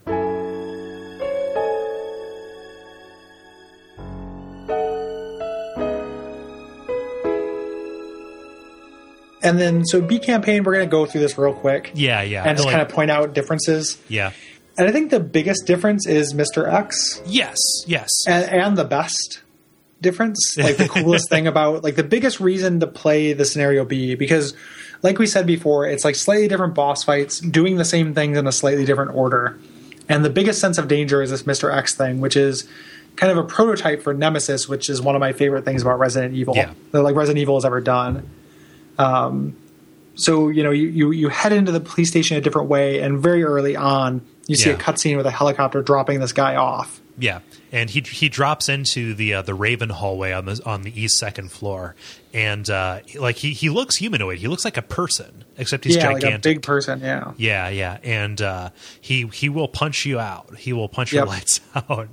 And Yep. uh, he dogs your every step throughout the police station, um, and even Yep. into the factory and labs. Yeah. Uh, yeah, And he can. He's so he's after the G virus. yeah, right? Uh, so he's supposed to be. He doesn't always, you know, follow his prime directive to do that in some weird plot ways. Like he just attacks the player, even though Sherry is right there, right, because Sherry's pendant has a has a uh, copy of the G virus in it, right, right? And that's why that's what's going on there. yeah, Um, you know, you can fight him. Like Mm-hmm. he is fightable, and you get a lot of ammo for you get as much ammo as you as you gave. so if you if you manage to kill him, he's pretty slow. Like he's not actually that hard to fight. Right. But you don't get as much benefit as you do for fighting Nemesis in three, right, which like actually eventually provides upgrade paths for weapons right. um, for fighting him. For for fighting this guy, you know, you can do it. It's but he's pretty easy to avoid. He has a really long wind up with most of his attacks. Yeah. You, Um, you, you yeah. can you can lure him into getting a, getting to a place in his animations where you can just run around him. Uh, Yeah. The biggest advantages that he has over you is uh, he almost always uh, fights you in very narrow places. Yeah. um, and he almost always gets the jump on you. So there are a couple of places in the in the station where he will just like straight up punch his way through a wall. Again, breaking that kind of blanket of security that you have, knowing that as you are kind of in a different room, nothing that is outside of this place. It's basically like object permanence except for video games. Yeah. Yep. Yep. Yeah. Exactly. Yeah. Yep. Yep. But uh, like you, you, hit the various notes of the different campaigns, uh, you know, in in, uh, in scenario B, right? So as Essentially, you do the things that I did. Yeah. So you meet Ben, you meet uh, Ada, yeah, you know, and, and and I meet Sherry and I meet Irons with some real minor differences. Mm-hmm. Yeah. So so like you know your your boss like like for me uh you know as Leon getting out of the station through the sewers was to uh to fight Birkin in his form 1 so he you know the bar that he you know the the, the rod that he's using uh later on uh um, comes from this boss fight where he just like uses it as a club to hit you. Uh do you fight Birkin as uh, as as as Claire and uh in uh Claire B? I Yeah. forget. Yeah, okay. Yep, cool. yep. What what what arena do you do that in? Um, same, same arena, same in the in on that bridge. Oh wow, okay. You fight him there. I thought that was different too until I, I, I got to it. Shortly after that is when I quit playing, but I watched a, a let's play Yeah, of yeah. the rest of it to kind of see the the plot points. You get a new area um, in, in scenario B, which is the factory is a little bit more expanded. Like there's a smelting uh, area, which Yeah. uh, it's it's it's especially convenient. It's it's basically what happens between the uh, between the tram and the lab. Uh, it's an Right. alternate way around that.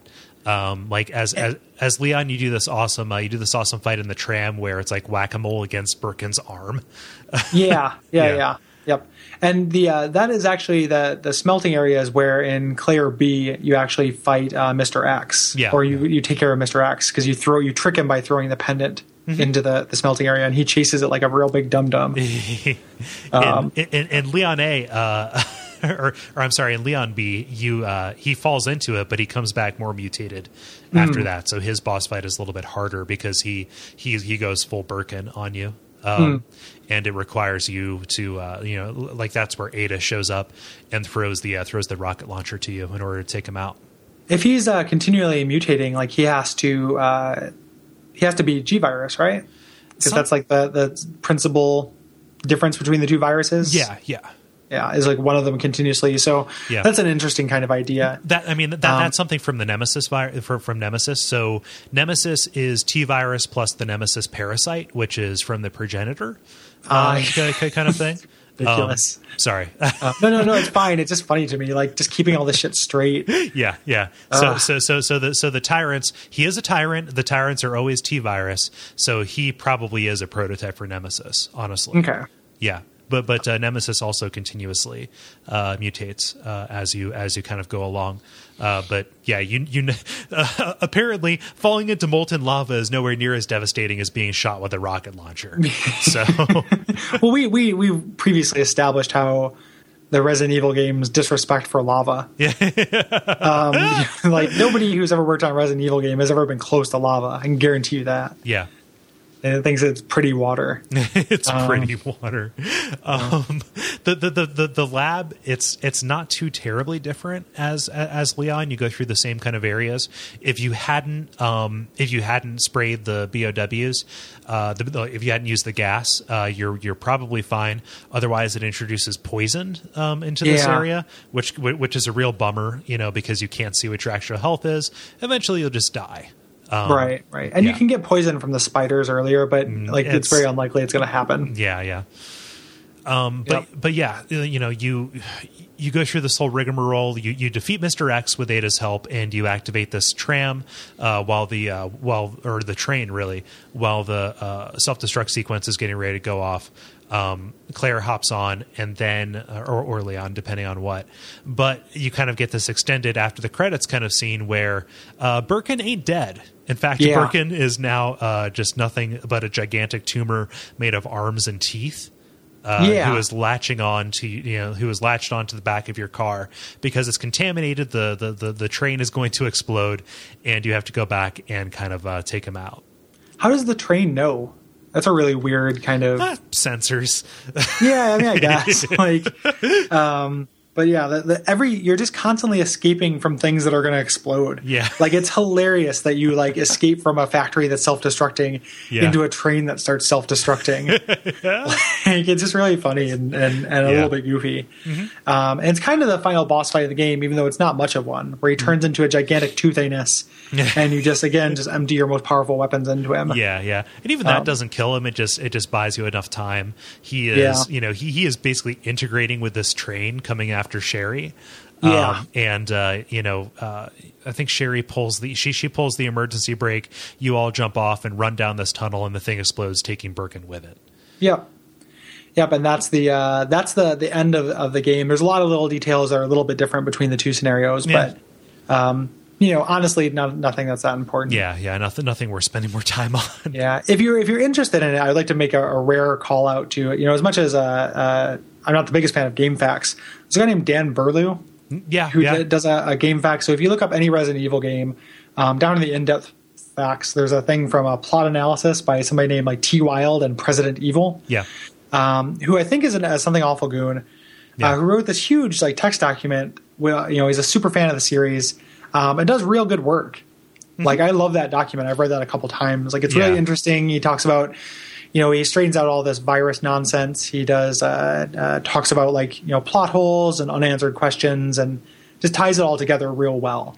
Yeah, Dan, Dan Birlew, like that's where he got his start. Like he he wrote for Brady Games for a time, and I think that mm-hmm. I, I, don't know where he is right now, but uh, he's kind of the, the, the the success story for writing about games online, uh, turning into mm-hmm. a career. So he mm-hmm. is uh, very successful as regards yeah. that. Yep, as, as, well he should be. So that's a, a really in depth, really uh, yeah. great document. Um, so check that out if you want to know more about the plot stuff that we missed. Yeah. There, there's something of a bonus mode in this. Like eventually, uh, all of this would be replaced with the mercenaries mode, but we'd be kind of remiss if we didn't talk about the fourth, the fourth survivor. Uh, yeah. Uh, which you play as Hunk, one of the uh, Umbrella G men that goes after uh, Birkin and the G virus. Mm-hmm. Um, and uh, it's you with the G sample uh, trying to head from the sewers up through the police station to the roof where you can signal for, for, for your pickup. Mm-hmm. And it's a bit of a challenge mode. So you're given lots of weapons, but there are also lots of enemies. no save points, I believe. And, yeah, uh, you just have to make your way through it. Yeah, it doesn't have like the point structure that the mercenary mode right would later. And mercenary mode's really fun. I love it. Like I like mercenary mode in three like a whole lot. Mm-hmm. Um, this one though is more, but it's interesting because it's actually part of the the canon. Right. Like this actually happens on like all the other later kind of arcade modes mm-hmm. in the game. Yeah, Hunk is uh, he's Boba Fett for Resident Evil. Yeah, yeah, more or less. He was a really rare action figure. Like I used to have all the the like Playmates and Toy Biz uh, Resident Evil 1 and 2 action figures. I bought like a lot of them really cheap on eBay mm-hmm. and then sold them for a small fortune because they're really, uh, really rare and hard to get. Yeah. And he was a, a really difficult guy to get. Hmm. Um, but yeah, and that, and that's you know that's really you can also play as Tofu. Um, it's tricky to do so; like you have to unlock him, right? Yeah. and he, he's a block of bean curd with a knife, and uh, it's a, you know there's an extreme challenge mode. It's kind of fun watching a let's play of it because um, people do it. Like people use the knife in Resident Evil, and they Yeah. They succeed at it. It's really crazy. They use the knife Oh. in Resident Evil in a game that is not Code Veronica or 4. Yeah, exactly. I mean, I, I I forgot that the knife was so shitty in this, and tried to use it when I was running low on ammo, and it's so worthless. Um, yeah, but that's that's Resident Evil 2. So like, in generalities, like we both we both like this game a whole lot. Yep. um, and we both like the series. I think this is, you know, it always ends up being a contender for me for like my favorite in the series. Um, I'm a big fan of four, but it's a real different kind of game. Yeah. And the trajectory they're going on with the ones after four, I'm not such a fan of. Like Right. something about this one feels the your verb set is so limited that it feels more real. Like you're a cop and you can shoot a gun and solve puzzles. You can't suplex things, you know, like like you can in four, or do spin kicks to like knock off people's heads and shit. like I like that from a gameplay perspective, but it's dumber. Yeah. You know, it's it's not as cool. Whereas in these early ones, like there's a much greater sense of powerlessness, um, and it's just it's really really strong. Yeah. We made a big deal about how the Raccoon City incident kind of set up a lot of the stuff that's going to happen later, but having recently played Resident Evil 6, which is really a continuation of this storyline, like it goes back to the Umbrella stuff in a big way. Um, you know, just the, a lot of the ideas that are present here, like, you know, the G virus being used to uh, create these things that will just never die or mu- mutate in response to like what you do to them. And even so far as like uh, Sherry showing back up again in 6 y- y- you know, as a, as a as a playable character, like showing what happened in her life after after this whole thing, like the, the like the, the the step from one to this definitely kind of like projects that traje- that that trajectory of where things were going to head. This is very much more actionized, um, Yeah. and for as much as I love this as a game, I, I you know my default favorite you know entry in the series is always going to be the remake uh, because it kind of takes more of that claustrophobic desperation and plays it Yeah. up. Whereas this is more about the idea of being overwhelmed. Right, the scope, Yeah. the scope and scale of this is so much more gigantic, but it feels less personal in this one. Yeah, I, I would agree with that. And the other thing that's interesting too, and I, I uh, just recently watched all the available footage of the alternate Resident Evil Four, which would have been you know kind of a zigzag, Yeah, you know, on that trajectory. I don't know how much of that you watched. not very much. Oh, do it. Yeah, It's really neat. Like it looks like the like a, a wonderful horror game. Like it looks like if you imagine like Resident Evil 4 controls in a game that is scary and like actually it looks really scary. Like it looks really really cool. Um, the uh, uh, you know that that could have been a different way for them to go instead of like. And I'm a, a Resident Evil apologist for the later ones. Like a lot of people didn't like five. I like five. It's a blast to play with another person. Yeah. Like it's dumb and it's not scary, you know, but it's it's fun yeah, to play. But it, you lose something special when the games like are. I mean, it seems silly to say, but when a game is merely fun, like you kind of lose a little bit of something. Yeah. You know. Um, and these games have become fun, but not, you know, not scary, and lo- you know, lost a lot of like what kind of makes them unique. Mm-hmm. A little bit. yeah. I agree. I, I mean, I, I've I've played through all of them. you, you- Yeah. know, so, so some of them it took a little while, but I can see the positive i- i- in all of them. But uh, I, I just yeah, and, and in terms of in terms of pure fright, which is it's Yeah. it's weird, right? Because I've played these games so many times, it's hard for me to go back and say like, oh, I'm scared when I know everything. But as I think we talked about earlier, right, being along for the ride. yeah play play along with it don't try Yeah. to try to game it what kind of sucks is that the people you know the fans of the series now um, are probably not going to be able to you know are probably not going to have the patience to go back to any of them that have the old control scheme Yeah. and i've read that time and time again that people can't get past that Mm-hmm. and that really that's really unfortunate because it's uh, you know it's a different type of game i guess it's fine like if you just don't like that type of game you don't like that type of game Right. um, and th- I'm saying that as an unabashed like super fan of Resident Evil 4. Like I love the way that game controls. Um, you know, but it's a totally different genre. Like where they're not survival horror. Like these are survival horror, kind of at their purest. Like the the mechanical parts of something like a Silent Hill 2, which I think is a better game than this, mm-hmm. are not as strong. Like the resource management and inventory management and making decisions based on unknown variables Yeah. doesn't happen so much in that. Resident Evil or Silent Hill 2 is a game about the story and psychology of it, and it's perfect at that, and it's it's wonderful. Whereas this might be the you know this and a remake might be the finest expression of like actual survival horror. Right. You know, whereas like the later games in the series, like it, a genre that I don't even know what you'd call it, but something like slow action, Yeah. like considered action, you know, which is cool. And that was a niche that hadn't really been done before. Um, the same way that these, you know, that this was like, you can say Alone in the Dark is the first survival horror game, and it has some things in common with this. Not first, but the kind of one this is based on. Yeah. But uh, it doesn't work as well as the early Resident Evil games do. Right. Like it's a it's a perfection of that as a genre. You know. Agreed. shot first. Yeah. So, and I would recommend if you, if you want to play this, I mean, I definitely recommend playing it if you can get past. Like, if you have any appreciation for adventure puzzle games, you know, if the the mechanics and action of it don't need to be as friendly to you, um, play through this, play it through with Claire Scenario A, um, and get the you know the better side of the story. Yeah. And uh, it's pretty easy to get a hold of now. I would recommend it. Cool. Resident Evil 2.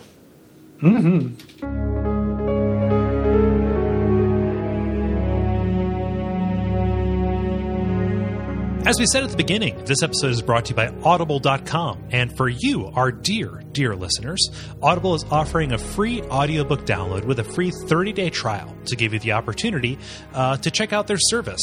Um, I, I tried to think of a, a good example of a book to, uh, to to bring up here, but uh, zombie media outside of these kind of games and The Walking Dead, it's really hard for me to to the you know to recommend. Um, so uh, I'm going to do something that is kind of out of my own life.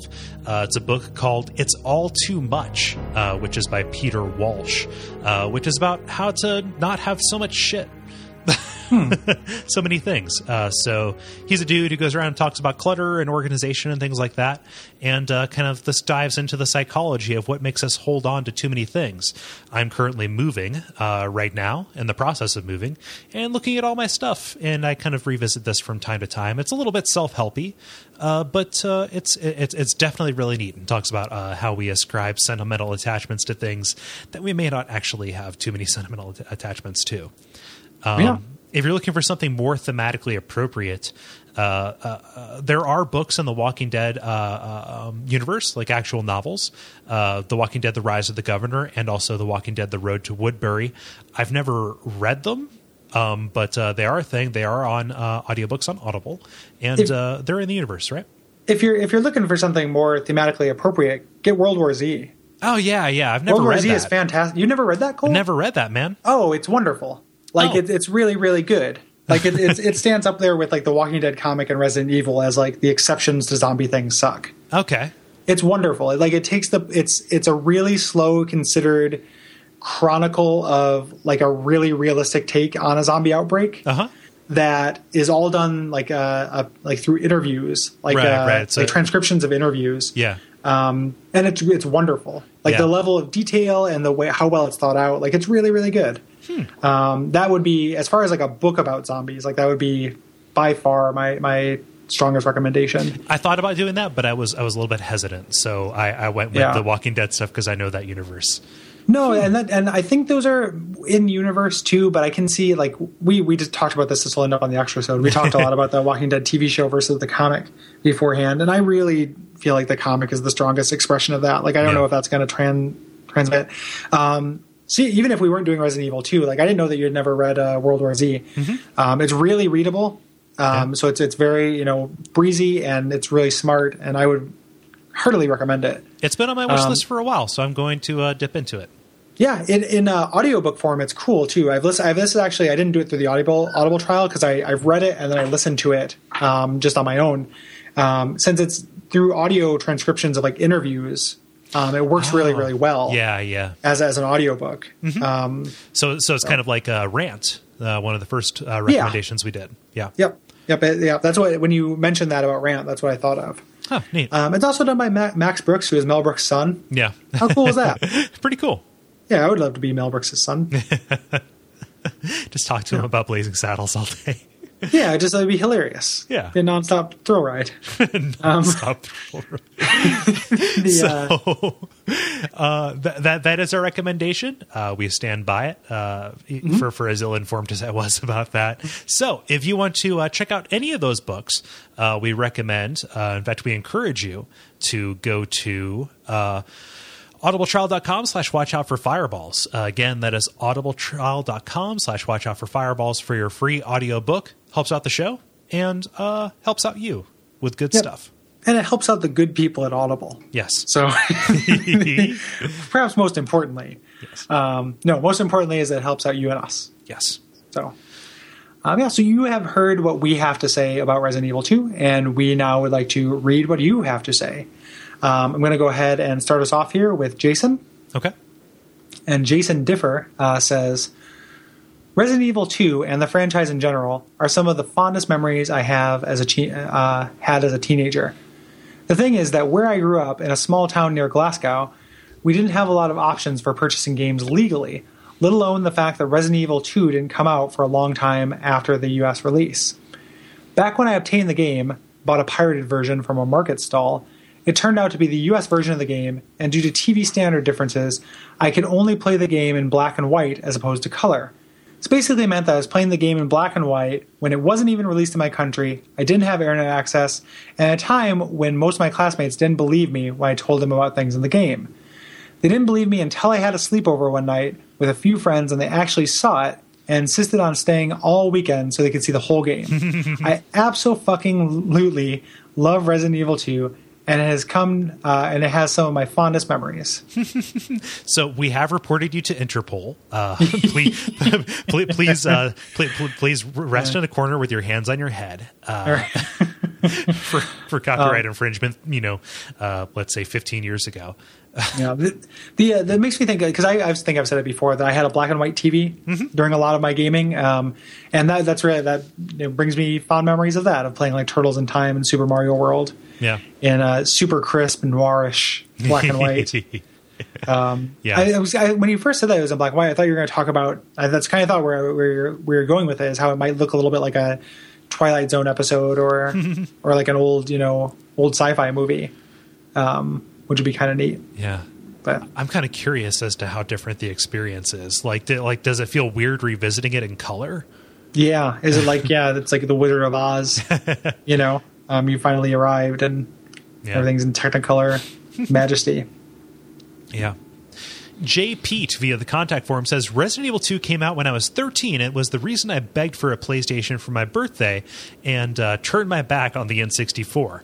It's still one of my favorite games and led me to playing great games soon after, such as Metal Gear Solid and Silent Hill.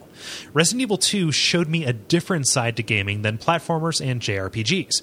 If not for playing this game, I'm sure I would have lost interest in gaming altogether, as it was already waning at the time. On another note, I found the constant background zombie moans throughout the game terrifying, and this led to an internet. Oh, sorry.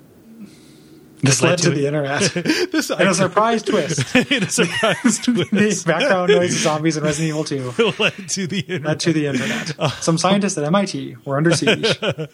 um, and this led to an interest in zombie movies, uh, which wasn't as run into the ground as it is today, um, and in turn led to a lifelong love of horror movies. How I waste my leisure time today, uh, to this day, uh, owes a lot to one game. I assume that game is Resident Evil 2. And that game is Tomba. Damn it, He, he, he was he was three Tomba widths away from from losing interest in video games. Yeah. yeah, the, the, yeah. uh, yeah. The, the, I, I feel much the same way. Like I got into horror stuff kind of as a result of video games first. Yep. And then uh, I, you know, I also feel that way about zombie movies. Like all of the George Romero movie, you know, I, I really love up until like Diary of the Dead and, and the, the one after that. But the first four I think are great, and then it just kind of became, you know, insane and obnoxious. Yeah. Um, but started out very, very cool. Um, being sick of something doesn't mean that that thing automatically sucks. It just means it's overused. Like it's still up on a media by media basis, whether you know a thing is good or not. Yeah. So you can be sick of zombies, and it doesn't make Resident Evil 2 bad, Right. or The Walking Dead bad, or World War Z bad. It just means too many people are jumping on this train, you know. Yeah. But yeah, um, Eric Hyde via contact says. Resident Evil 2 was my first trip into survival horror. I got it for the N64, just based on my brother uh, owning the director's cut on the original PlayStation. Absolutely loved it. I loved all the cutscenes in it, but the opening one that set up what you had to do in the beginning was great. It literally made me feel like I was watching a movie. And other than Maniac Mansion, Chrono Trigger, and the Legend of Zelda series, This was also my first time dealing with pro- with problem solving type quest in a game. Well, at least my first for this platform. What goes where? Get this, do that, etc. I also loved how uh, how what you did during Leon's mission had an effect on what happened in Claire's mission when you decided to continue on after beating the game, and vice versa. We call that zapping. um, the only problem I had was the aiming in the game. I could never really get it uh, down, and it always cost me a lot of ammo. Not gonna lie, I switched it to auto, to the auto aim option. Yeah. The character would aim right at the zombie slash monster, but I would still have to aim for the head for the kill shot. All in all, one of my favorite games of all time. My love for this game got me to buy a GameCube when Nintendo and Capcom released the original for that system. And yes, I did buy the GameCube port of Part 2 and the rest of the series. Yeah. Those GameCube ports are pretty good. There's they, you know they don't add anything else, but uh, but they're They look kind of nice. yeah yeah Right. they're, they, they they work very well. That's how I played it this time. The uh, we didn't we didn't talk about it in the series, but the auto aim is actually the best uh, detect zombie detector. Yeah, it is. there is like it helps to aim, but it also like if you round a corner and you want to see if there's something there, just like click your gun real quick. Yeah. Or if you knock down a zombie and you want to see if he's actually dead, just a- like turn away from it and click your gun. It's a dowsing rod for the T virus. Yeah, totally. Yeah. Like, yeah, thanks, Eric. Yep. I always play with it on, honestly, just because why would you not? Yeah. Um, eh, with the camera acting so weird, I can't blame somebody for not wanting to deal oh, with totally. it. right? Like there's there's tons of times where you can only see your character and you can't see what's around the corner. yeah. You know, the camera angles like almost necessitate it. Like your character could see it. Mm-hmm. He could aim. I don't think it feel like it's cheating to like, you know, to to turn it on. Um, yeah. Yeah. So so good on you. Yeah. Always use that auto aim. Mm-hmm. Ramagama via the Something Awful thread says, Oh man, Resident Evil 2. I think it sticks out for me so highly because it was one of a handful of games I had taken with me on a two week school break to my grandma's. I'm sure she approved. Um, the others were Final Fantasy VII and Tekken 3. Uh, I played them all to death those weeks, but the one that sticks out in my mind is Resident Evil 2. I played that game back and forth through both Leon slash Claire A slash B sections twice. Mind you, this was back in 1998 when I had no idea the internet or facts were a thing. Uh, you think kids nowadays can just look up at YouTube, uh, can look up YouTube playthroughs uh, when they get stuck? It's a world away. Uh, speaking of Resident Evil 2 and family visits, I also was on a trip down to my dad's brother's house, uh, also known as your uncle, I think. Uh, must have been, I'm so sorry. I think he's across the pond. I think that might maybe it's a terminology. Ah, yes, that is true. Um, uh, must have been a few months before the game came out, and they had just bought a PS1 magazine with a demo disc which included RE2. The only two things I can remember about that visit are staying up late to play RE2 with my cousins and eating a plate of chicken drumsticks for tea. Yes, he is across the pond. I Um, hope that's what he means. He doesn't mean like the same way I would eat something for tea, like just seeping a chicken drumstick in some hot water. I think call that soup, Gary. Yeah, make chicken tea again. Um, Chicken noodle tea. Um, I did go back and try and replay You it. watch Me- out for the chicken noodle tea virus. at that point. Um, I did go back and try to replay it uh, maybe two years ago, and I just couldn't handle it. Between the tank controls, uh, which never bothered me when the games were first released, but are now uh, cumbersome to my adult fingers, the puzzles, which tested my stretched adult mind to frustration, and the atmosphere of the game's visual style being surpassed, I could barely force myself to play the past the police station. yeah, I think that's that's fairly common. Yeah. you know, and, and it's understandable. I think it's it's uh, unfortunate, but it's it's fine. What do you think? Cool. What would a remake of this done in like an RE4 engine? How would that work, and would it work? I've thought about it several times. I just I, I, I just don't know. Like I would like you know when, whenever I think of remakes, you know I've said it about five times this episode. I would like to see like a you know the the GameCube style remake for it. Yeah, Um, Yeah. But that that's that that doesn't avert the you know the the, the problem of the um of, of the tank controls. You know that Which is that, like that a- does in I don't- spades. I don't even necessarily want to call it a problem because it changes the game, but like as a fan project, like maybe it wouldn't work, but I would play the shit out Oh, of like, God, remake yeah, of the whole yeah. series and that control scheme because it would be fun and action oriented, and, and it would be fun the same way Resident Evil Four is fun. Um, and I think it would get a lot of people into the you know to to check out the games maybe, you know if they saw all this cool shit happening in this game, and then Yeah. maybe they would be like, okay, well maybe the original is worth playing because they you know they're they're getting the light of the game Yeah. without you know i don't know i would like i was kind of surprised it hasn't been done Uh-huh. honestly like uh you know i wish the resident evil fans were just a little bit more rabid and we could get that that neatness. Well, it, it also probably maybe has been attempted, but has been you know uh, you know cease and desisted.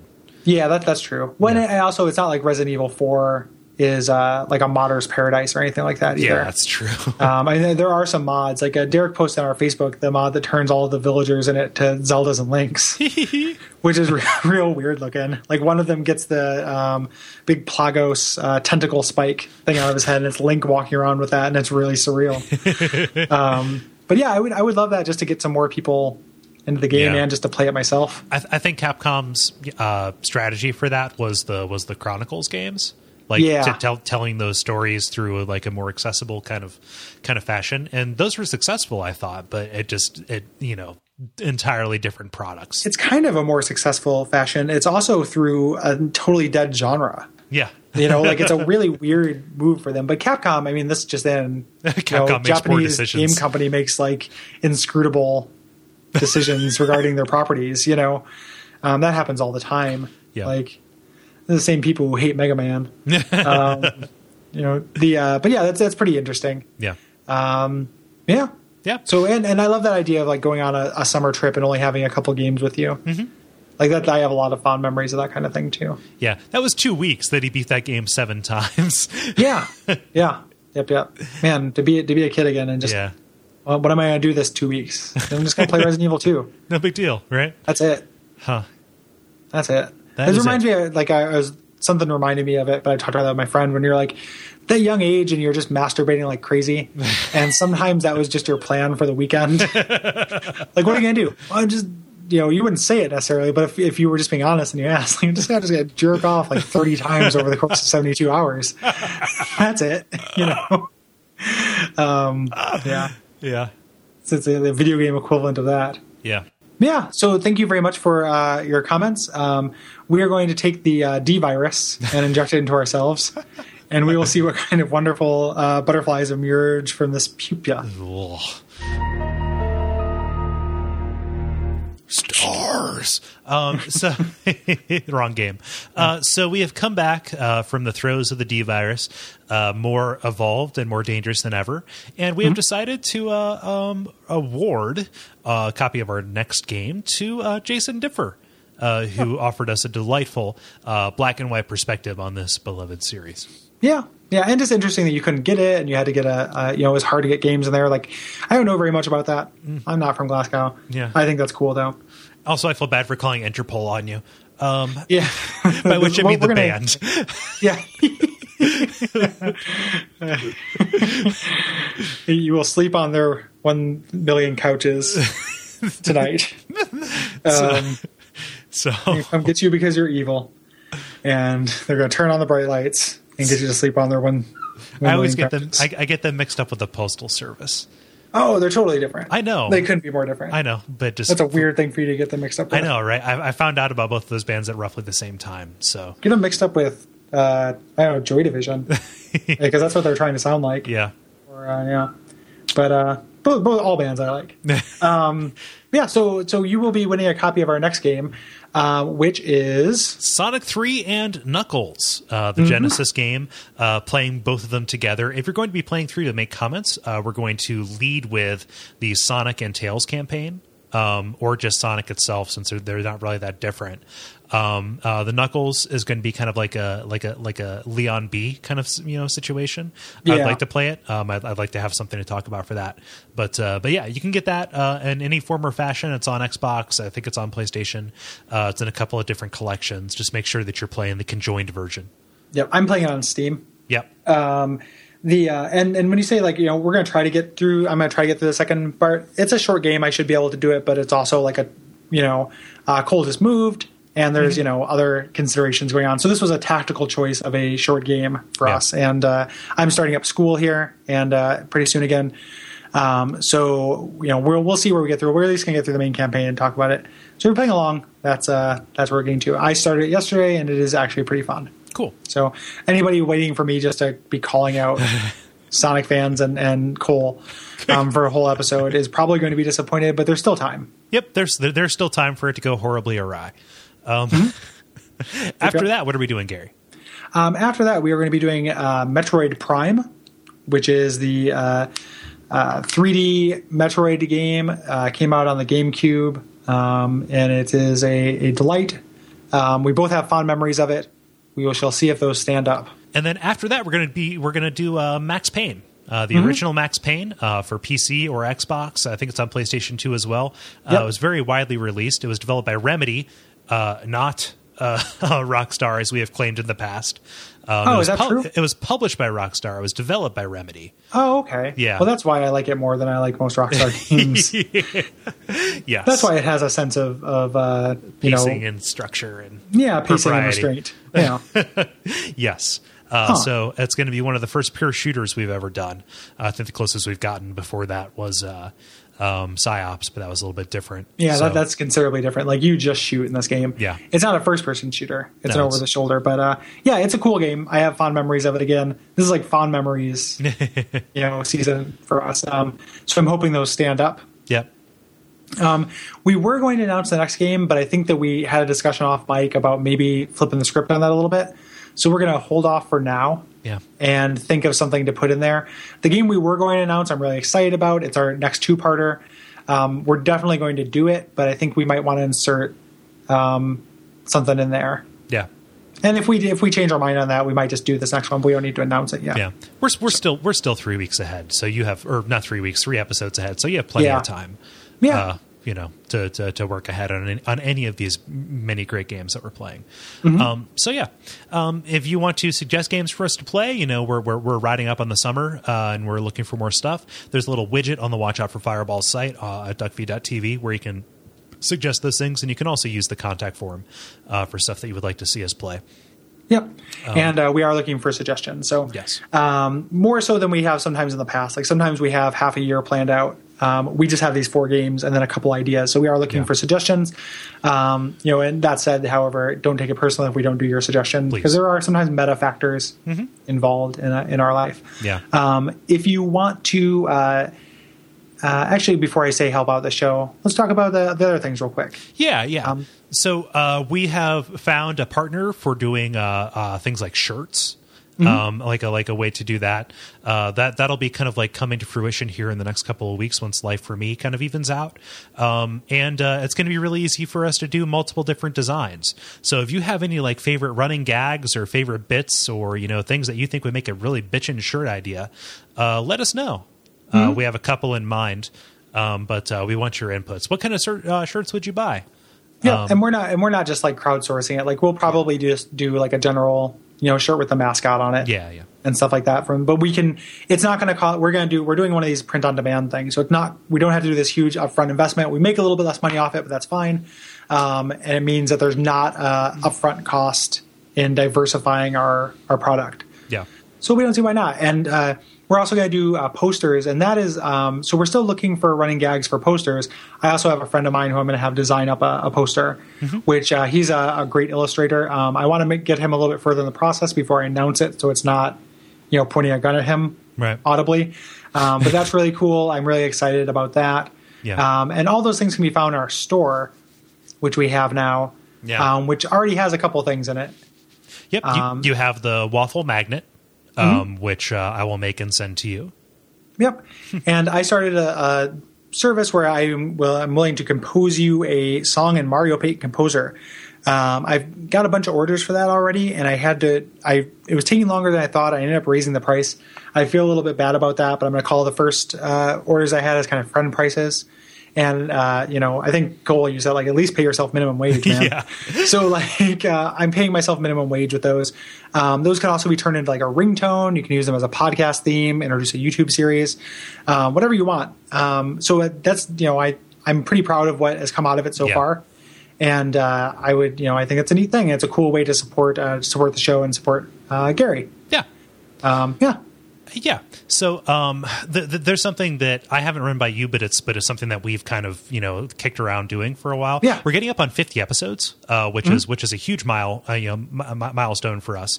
Um, and uh, we've wanted to create a sampler for a little while. Um, thing is, with nearly 50 episodes, it's really hard to go back through. So if you have any favorite bits or gags or you know bits of insight, um, if you could send us like a like a brief summary and like time codes for that, that'll help us kind of like uh, hone down to create like a like like a sexy, uh, tight, uh, uh, ten minute sampler to uh, to kind of tweet out.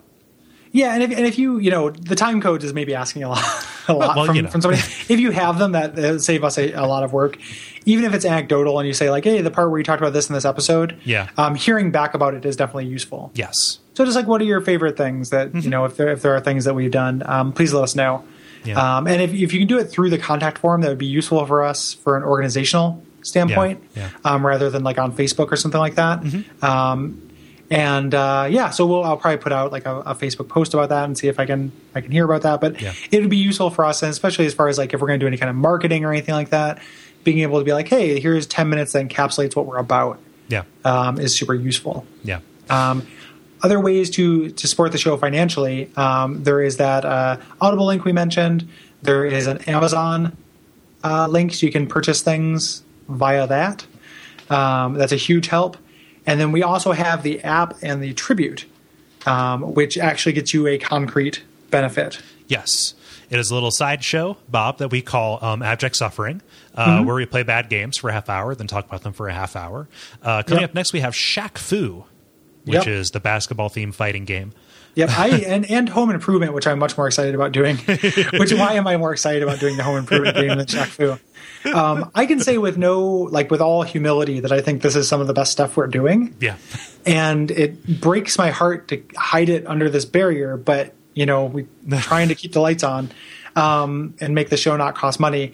I heartily recommend it. Like it's two bucks to do the tribute. Um, or to yeah to do the uh, the tribute, and you get the get the show every time it comes out. It comes out when this show comes out, um, and it's it's really funny. Yeah. So that that is uh, that is all the pimping I'll do on that. Yep, no, uh, full full heartedly agree. Then there's the usual stuff, the you know us begging for ratings and reviews on iTunes. That really does help uh, people find us. Uh, it, it helps our egos, uh, lets us know that you're out there. I won't harp on it. Uh, but other than that, just like us on Facebook, uh, facebook.com slash uh, watch out for fireballs.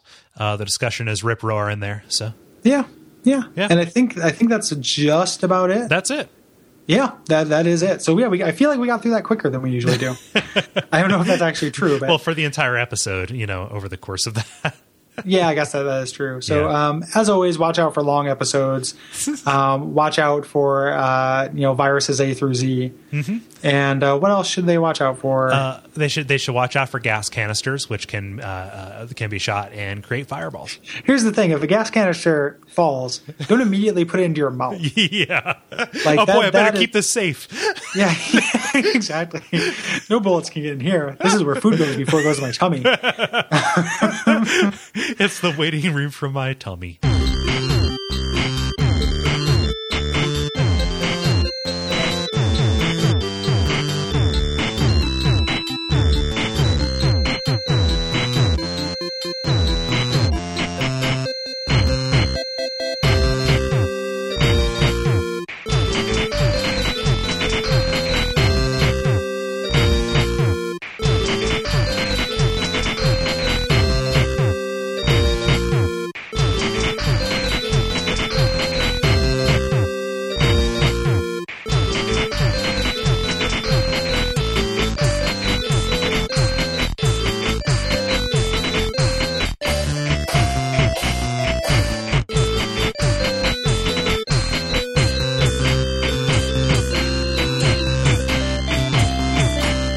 Dumpster is a trademark term, so we're gonna have to pay a royalty. I can, I can, what's the- I can beep it out.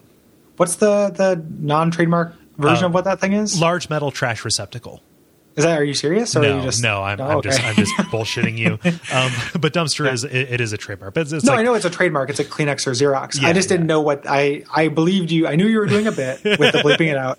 I didn't know if that was actually the generic term. okay. um, so Yeah. there we go. Deconstructed there.